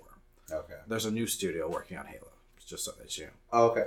Um, so they will probably release a trailer or something for Halo Six, and while dandy and all, it's not exciting. That's not going to bring new people to the console. Yeah. That's not going to bring new people out there to want to buy an Xbox. And then, like, how far ga- how far off is Halo Six actually from being like hitting the market? I don't. It's Halo Five came out at least three years ago. Okay. So I think Halo Six should be Should able to come out close, this yeah. fall or next fall, if any. but if you're a company that's having an issue like with Mhm. just having content for people to you know actually Yeah. play, and we're nearing the end of this console cycle run so Mm-hmm. we'll probably start getting to see ps5s and xbox the next xbox and everything coming out soon so Okay. within the next two what's your favorite years. console right now? um right now i play with a ps4 Okay. um but i also play a lot on my pc as well Okay. on my laptop like i have fallout and i have skyrim and everything on my laptop because i like to use mods and uh, mods are like free dlc almost Okay. made by other people that don't make the game Oh, okay. It's just kind of an awesome community. well, we'll get to that. Well, Bethesda's next. um, the only thing Microsoft has actually officially announced was uh, Forza Horizon 4, which is a racing game. Um, very realistic racing game. Fine. I want something more customizable, something I can build with and play around with. I want to make cars. You know? Yeah. Yeah, like you were saying. So okay, so that's definitely not your cup of tea then. Not yet. You know, um, Crackdown Three might be might show up again. Um, they showed it off last year. Crackdown is like this game where you can pretty much uh, like destroy everything in the city. It's a sandbox game. That's what they call those. It's basically it's built for you to fuck around in. Okay. So they look fun. It's like Crackdown was never one of my games, so it's not like I don't have nostalgia towards it or anything like that Okay. just that is. um, next, we're on to Bethesda, which is Bethesda is one of my favorite companies. As I just mentioned, Fallout Four, I I will play twelve hours in one day, and not have a single problem. Mhm. Um, they make these open up open world games that just are unbelievable, and they let you do and be whoever you want. You can go in and play a new game all the time, create new characters, be a different person each time, and have a different experience Oh, that's cool. and that's great. Um, this year they've already announced beforehand a game called Fallout 76, but that might be more of a MMO style game, and that kind of worries some gamers. Okay. Um, we don't we don't know much about it. All they've shown of the game is kind of the inside of a Fallout shelter, which uh, Fallout is all based in this kind of world where uh, it's like kind of the 40s and 50s. If the nuclear apocalypse happened, and then modern technology, like it's kind of like modern, but not modern. Okay. It's all takes it's, place in the past, but with modern. it takes place in, in the future, but with past ideologies and I'm already lost. just think um think if uh, we had advanced technology faster, but we had the same ideas as we did in the 50s and okay. stuff like that, Okay. 50s and 60s, That's interesting. and interesting. the nuclear holocaust happened. okay. Wrap your head around that. Yes, it's very fun.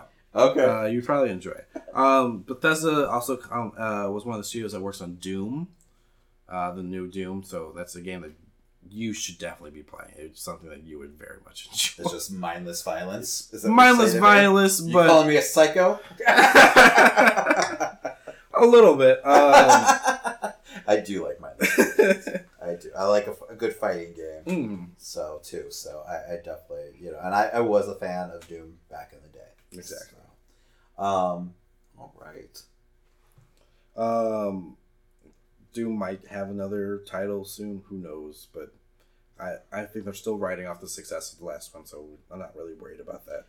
And Doom is gonna get a movie soon too. Is it? right? I feel like there was rumors of like Cena playing like, yeah, Maybe stay away from wrestling characters. yeah, yeah, yeah. They've gone down that road before, right? I like that movie for all the wrong reasons. Maybe it's not Duke. Maybe I'm thinking of Duke Nukem or something like that. Oh God, don't make a Duke Nukem movie. Okay.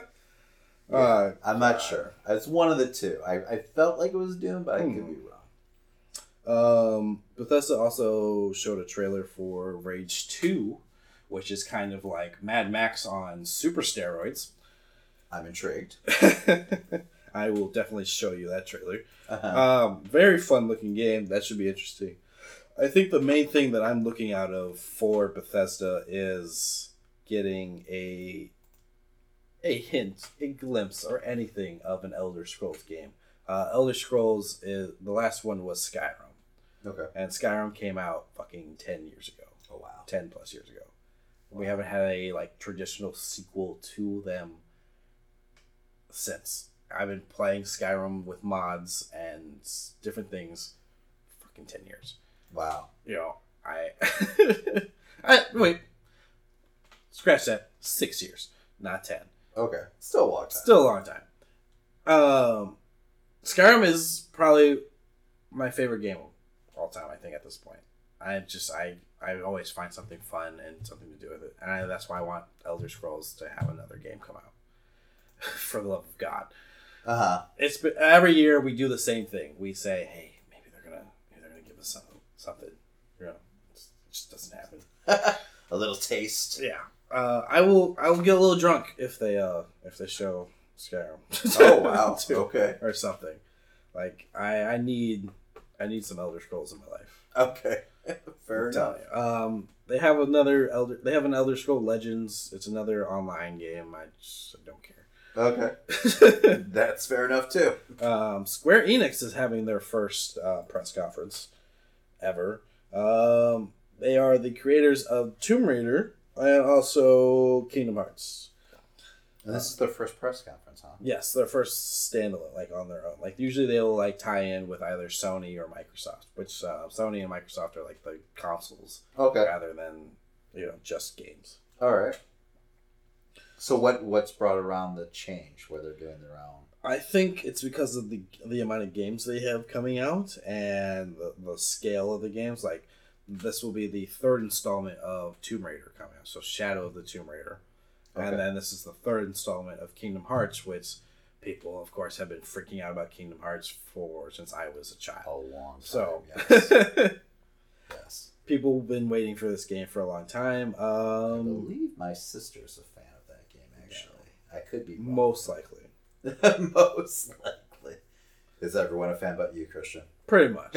I, I, just, I just never got behind it. It's it was weird, confusing. I didn't like it. Uh huh. That's So- with all the Disney characters and like a weird. It's like Disney plus anime yeah, make game, that's- It and sounds weird. what they've shown of this next one, it definitely looks like it's an old game made with new colors. So Okay. New, just new colors. Yeah. it, it doesn't really do much for me. Okay. Um, I was trying to think if they had anything else. Square Enix, they'll probably have a few more surprises, Especially it's their first one. They can't come up with just two games. Okay. I mean, it's. I mean, it's probably it is an hour they have to fill, so we'll see. Um, another money hungry company, Ubisoft. uh, they usually have the most cringeworthy of all the press conferences because they just Why? Why is that? it's it's like very planned out um, Scripted. very scripted um, they try to make jokes throughout the entire thing they never land um, It's like a raw promo.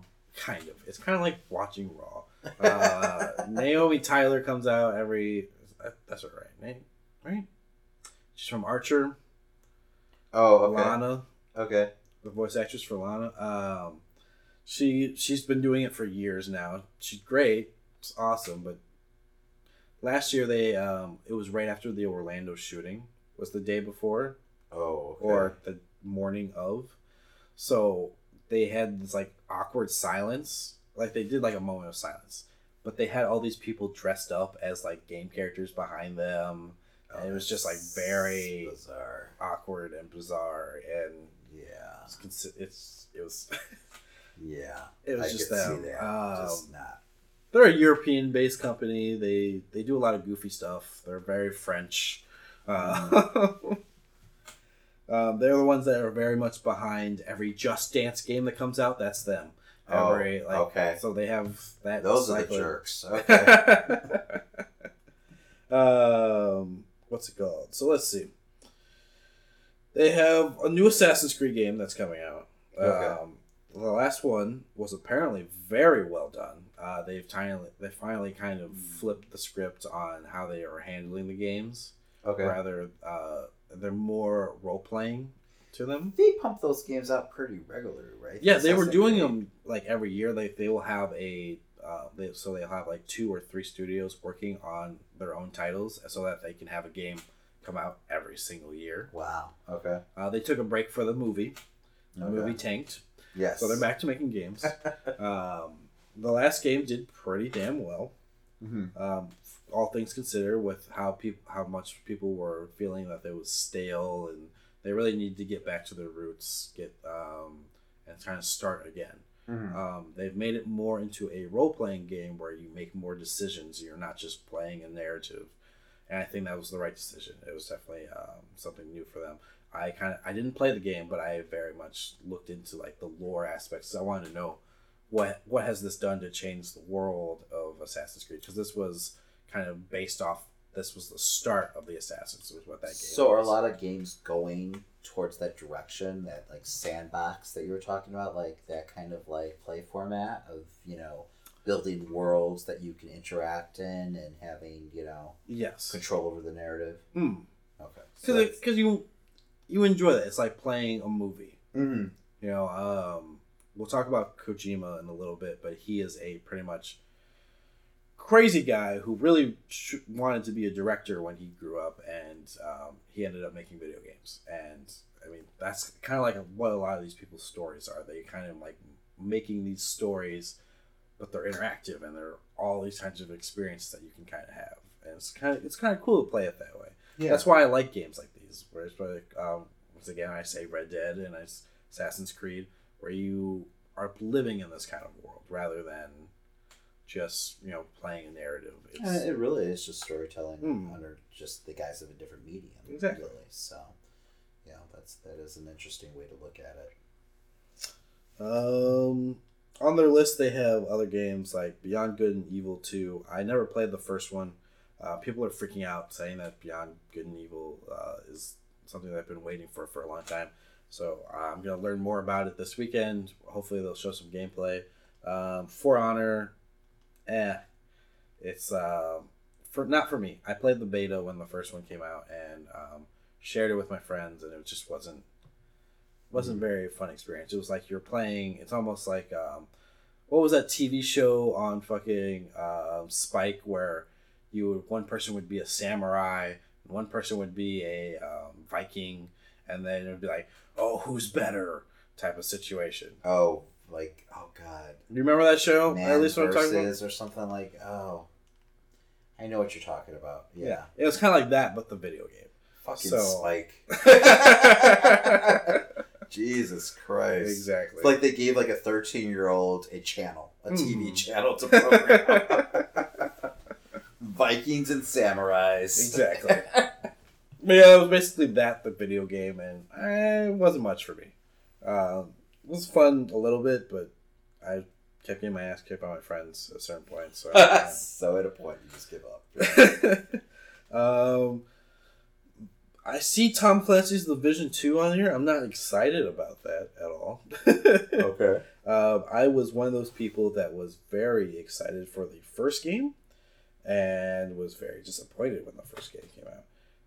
Um, it just it, it had a lot of promise for what it was going to be, and how it showed. It was kind of like this like world after an infection had kind of like wiped it out, and everyone's kind of fighting for resources Mhm. and like it was like an MMO. Everyone like could do like you could form squads, and you're just gonna run off and like fight and stuff. And just the game mechanics felt wrong. The motion felt weird when I was playing it. Like I bought it. I bought like the special edition. I was like full that like I'm. I was super excited for this game, and it just dropped the ball. Wow. So I spent a lot of money, didn't get a lot back in return when I returned it, and Yeah. moved on with my life. And that's the story with games, right? Like their the resale value is like nothing, No, right? That's- Uh, nowadays, I buy mostly digital, and you don't get money back on digital Yeah, games. so- yeah. So and that's that seems to be the right. No one really buys like a hard copy anymore, Mhm. right? Uh, last but not least, uh, the companies. I know I'm doing a very kind of quick run through. Um, me, I'm just looking over to see if there was anything I missed from Ubisoft real fast. There might be a new Splinter Cell game. We'll see. Um, that's kind of like a stealth fighter game. Mm-hmm. I, you know Tom Clancy games, right? Yeah, I've, I've heard of them.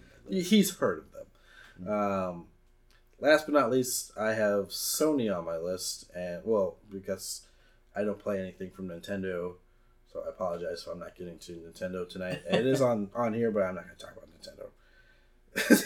That's fair enough. It's fair. Although Uh, Super Smash Brothers looks awesome, so yes, and having a portable Super Smash Brothers probably not a bad thing, Not a right? bad thing. um, Sony, um, which has been phenomenal these last few years, um, just releasing games, released a solid console. Um, they have been just outselling everyone, outpacing everyone, doing great. Can't give them enough praise because uh, they had games like Horizon come out, um, and they had games like God of War that we, we've talked about on the podcast before Mhm. come out. These are really great single player stories that are, you know, you know, you're in this world where everyone thinks you need to a battle royale game or you need this very big map uh, multiplayer game to have fun. And no, there's just give me a solid narrative.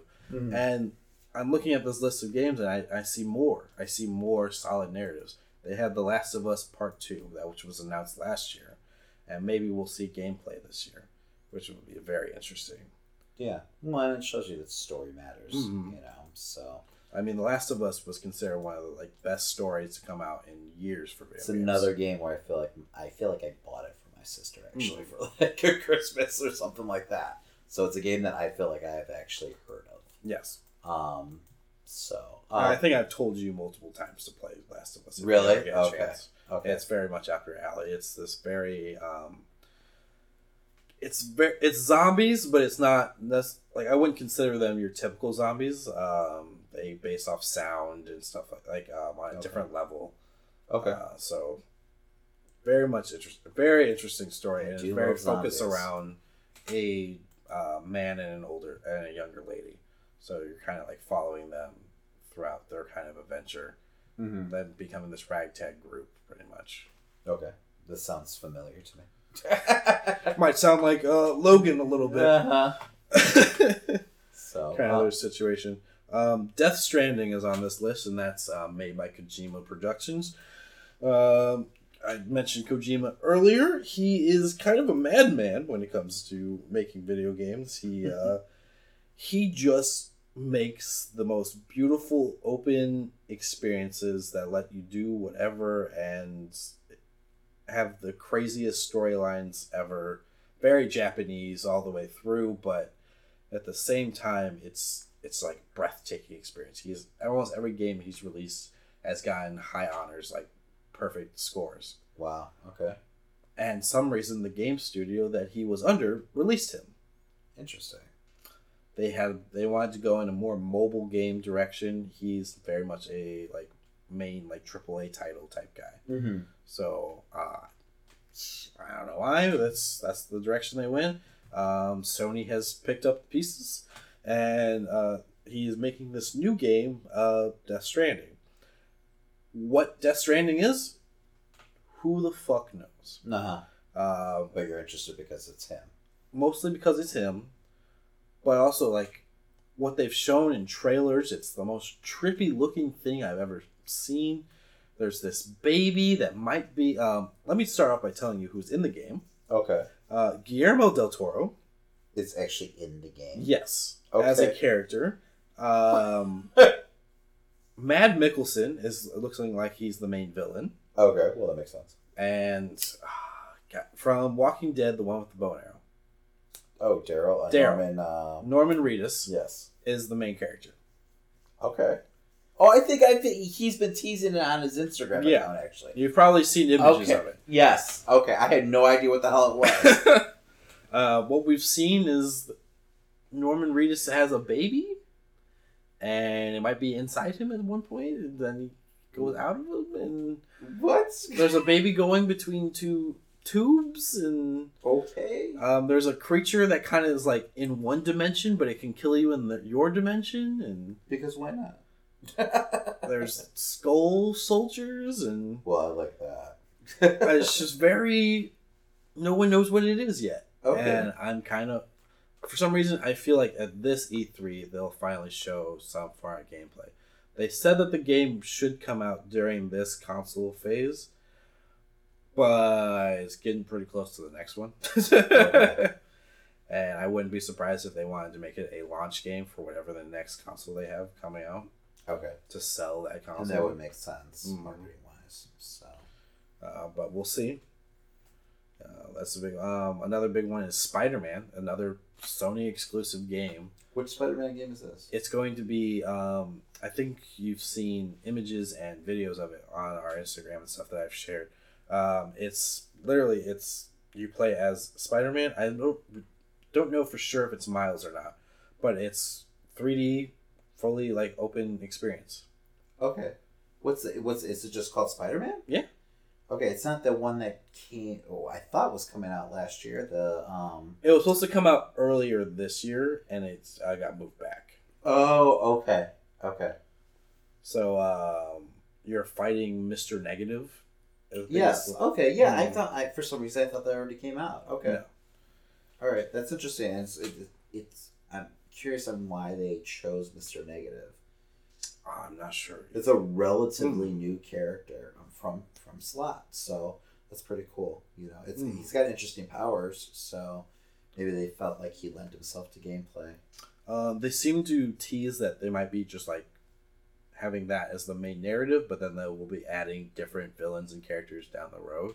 I don't know if that's as paid content or as free content Okay. if they want to add, but um, they've definitely teased Venom and they've teased Black Cat. They've Yeah. so we'll see what happens. Yeah, because I'm sure like just the common fan wouldn't know like Mister Negative, Mm. but it's a cool character, you know, nonetheless. Um, and one that I'm looking forward to is Ghosts of Tsushima, which is uh, kind of an open world experience within the um, feudal Japan, Okay. which is like not a game that has really been done yet. Uh, getting to play in this kind of um, you know ninja and samurai era and running around just sounds like a fun fucking experience. It does. And the images that they've released and everything have looked beautiful. So I'm definitely interested in that game altogether. Um, those are kind of like the main things that I'm looking forward to. I know it's very Sony heavy, but Mhm. I have a Sony console. yeah. So if you had to pick one game that you're most excited for, Out of everything, I'm I'm gonna say Ghost of Tsushima. I haven't seen much of it yet, oh wow, okay, but it's I think it's the most promising, the most unique out of everything that's been like released, and it's it's the newest like IP out of all of them. Okay, So that's definitely something that's exciting. I'm I'm definitely pushing for everyone to have new stuff to start coming out. Like I want Anthem to be a good game because it's a new IP. It's new. It's not like another Halo. It's not another Yeah. Battlefield. It's not another Call of Duty. and like, why the hell would you want something to suck? Like, I know, Exactly. you know, so yeah, I get it. Hmm. Um, so that that's definitely your top pick. What you're most excited Yes, depending on how the gameplay turns out. Okay. Fair if it's not fun, then it's not fun. You know. yeah. So I mean, and so now throughout this event, you're going to be doing some periscoping, perhaps. Uh, yeah, I was thinking, you know, after each press conference, I could do a little Periscope, tell you guys exactly what I thought of the press conference, uh, get you know a little in depth, you know, talk about uh, what the games they announced and everything. You know, just you know, have fun with you guys. Uh, you guys can definitely follow us on Twitter. Make sure that you're watching over this uh, because I'm going to be live tweeting each press conference, and then I'm going to talk about it right afterwards. so it's going to be a full interactive experience. Exactly. Christians. So- Um, the ones I will be able to do, just so that we are aware, I will be doing EA, I will be doing Microsoft, uh, Sony, Bethesda. Uh, I think I, the other ones are while I'm at work, so I won't be able to do some of those. Unfortunately, I'll only be able to do the ones that are over the weekend and um, How long's the event? um, Sunday, Monday, Tuesday, and when. Oh, really? So it's third Tuesday. wow. Okay. So like each press conference is at their own different time. All right. Mm. All right. Cool. Um, so yeah, Sony is after I get off work, so I'll be able to do that one. Okay. Well, that's cool. So yeah, definitely follow along if you're a fan. Mm-hmm. Um, you know, and like we'll be definitely doing some uh, posts, just you know when you can follow along, and Exactly. everything, just reminding people. Um, and that's pretty much gonna do it for this week. Um, I don't. Know, do we have anything else that we need to cover? I'm good. I feel like we covered everything. I think so. so before we go, we want to do some shout outs to some podcasts that we feel like you should be listening to. Um, first, we're going to start off with the Pod Bay Door Show. Uh, curated content and comedic viewpoints, uh, society, politics, entertainment, and Las Vegas. Um, go ahead and follow them on Twitter um, and check them out um, on Podgenie. So, um, yeah, they, they're a really fun show, um, hilarious. Um, follow them if you like a good laugh. So, um, another uh, podcast that I actually just started listening to is a You Can Rewind It. Um, here's the little blurb. We rewatch movies from our childhood, 80s to the 90s, to see if they still hold up today. That, that sounds like exactly what I do every weekend in my basement. Um, join us for a crazy trip down memory lane. Um, this show is very binge worthy. It's definitely, if you were born in that era, it's Mhm. definitely worth checking out. Um, so, um, next we've got the Grave Girls podcast. Three girls review scary movies and relate them to true, uh, true crime cases and scary stories. We post a new episode every week. Um, this is a really novel concept. I love scary movies and I love true crime stories. So to see them marriage like married in Mm. this, you know, way is pretty neat um, and just unique. So, um, and then last but not least is um, movies with the misses. Um, TJ and Serenity's podcast about movie fans becoming movie fans crazy lists, goofy tournaments, and etc., etc., etc. Um, check them out on iTunes, Stitcher, Speaker. What the hell is speaker? Uh, Spreaker, I think. Is it Spreaker or speaker? Uh, I've been seeing that lately. Why aren't we on that, Christian? maybe we are. We just don't. Are we? That is true. Nowadays, uh, but they're on Spreaker, so I, I've, I've just been seeing people post about Spreaker, and apparently we're not on board. That's Okay, right. Damon, I hear you. I'll Okay, it. let's I'll look go. into it. Let's yeah. go, Christian. um, but yeah, so check them out. So yeah, so that's pretty much gonna do it for this yeah, week. I mean, if you enjoyed this episode, make sure that you're checking out all of our other episodes. yeah, I mean, if this is your first time listening to us, thank you for listening. Make sure you listen to more. you know? absolutely. We have please lots do. of content. We have lots of things for you to hear. Check us out on Podbean, on iTunes, on Stitcher, on Spotify. Spotify. I'm, I'm missing one more, aren't I? On TuneIn. Tune in. That's Oh, right. That's the yeah. newest one. There you go. Uh-huh. Um, uh, we're also on 12 Ounce Radio. You're probably already listening to us on 12 Ounce Obviously. Radio, so I don't know why you even need to advertise them, right? uh, no, yeah. Make sure you're checking us out on 12 Ounce. Um, they have plenty of great podcasts, plenty of great sports shows for you to check out. And make sure you rate and review us too while Yes. you're at it. Subscribe, Mhm. please. Um, we live off those rates and reviews. Absolutely. So- Literally, they feed me. yes, that's right, and that's how you support Don't let me starve. the podcast that you love, and you know all the the podcasts that I just shout out. Make sure you do the same for them too. exactly. So, um, but yeah, so that's pretty much gonna do it. Um, let's shout out to our house band, yes, Guilty them Aces. guilty aces. You're listening to them right now in the Mhm. background as we speak. Um, follow them on iTunes. Um, go ahead and, or, well, no, flip that around. Follow them on Twitter. Go ahead, look them out on, look them up on That's right, iTunes. Download their stuff. Great Yes. rockabilly band from Chicago. Check them out. Uh, make sure that you're following us not only on iTunes, but on Instagram and Facebook because we are always sharing new things that we find out on all three different items. Um, we do different things on different um, social medias. Definitely a big community for you to check out. So just go on there, follow us. We make it worth your while. we make it worth your while. That's right, and definitely, you know, give us your feedback. Um, our main hub is definitely Twitter. Mhm. Um, but yeah, you know, go ahead check us out on those other, you know, sites where we, we crave your feedback. And like you heard earlier, we are doing a lot this weekend on Twitter. Yes. So make sure that you're checking us out. Uh, we have a lot to cover for next week too. I mean, we got uh, Dominion, uh, yes, we've got preview for Money in the Bank. Money in the Bank. I'm hopefully seeing Hereditary this weekend. I might go see it just so that we both can talk. Yes, that would be nice. So I got, I got a little, I got a couple dollars I can spend on the theater for you. yes, yes. Uh, I'm really excited for that movie. So check us out next week. Yeah, next week. Thank you. This has been Christian. And this has been Damon. That was the Amazing Nerd Show.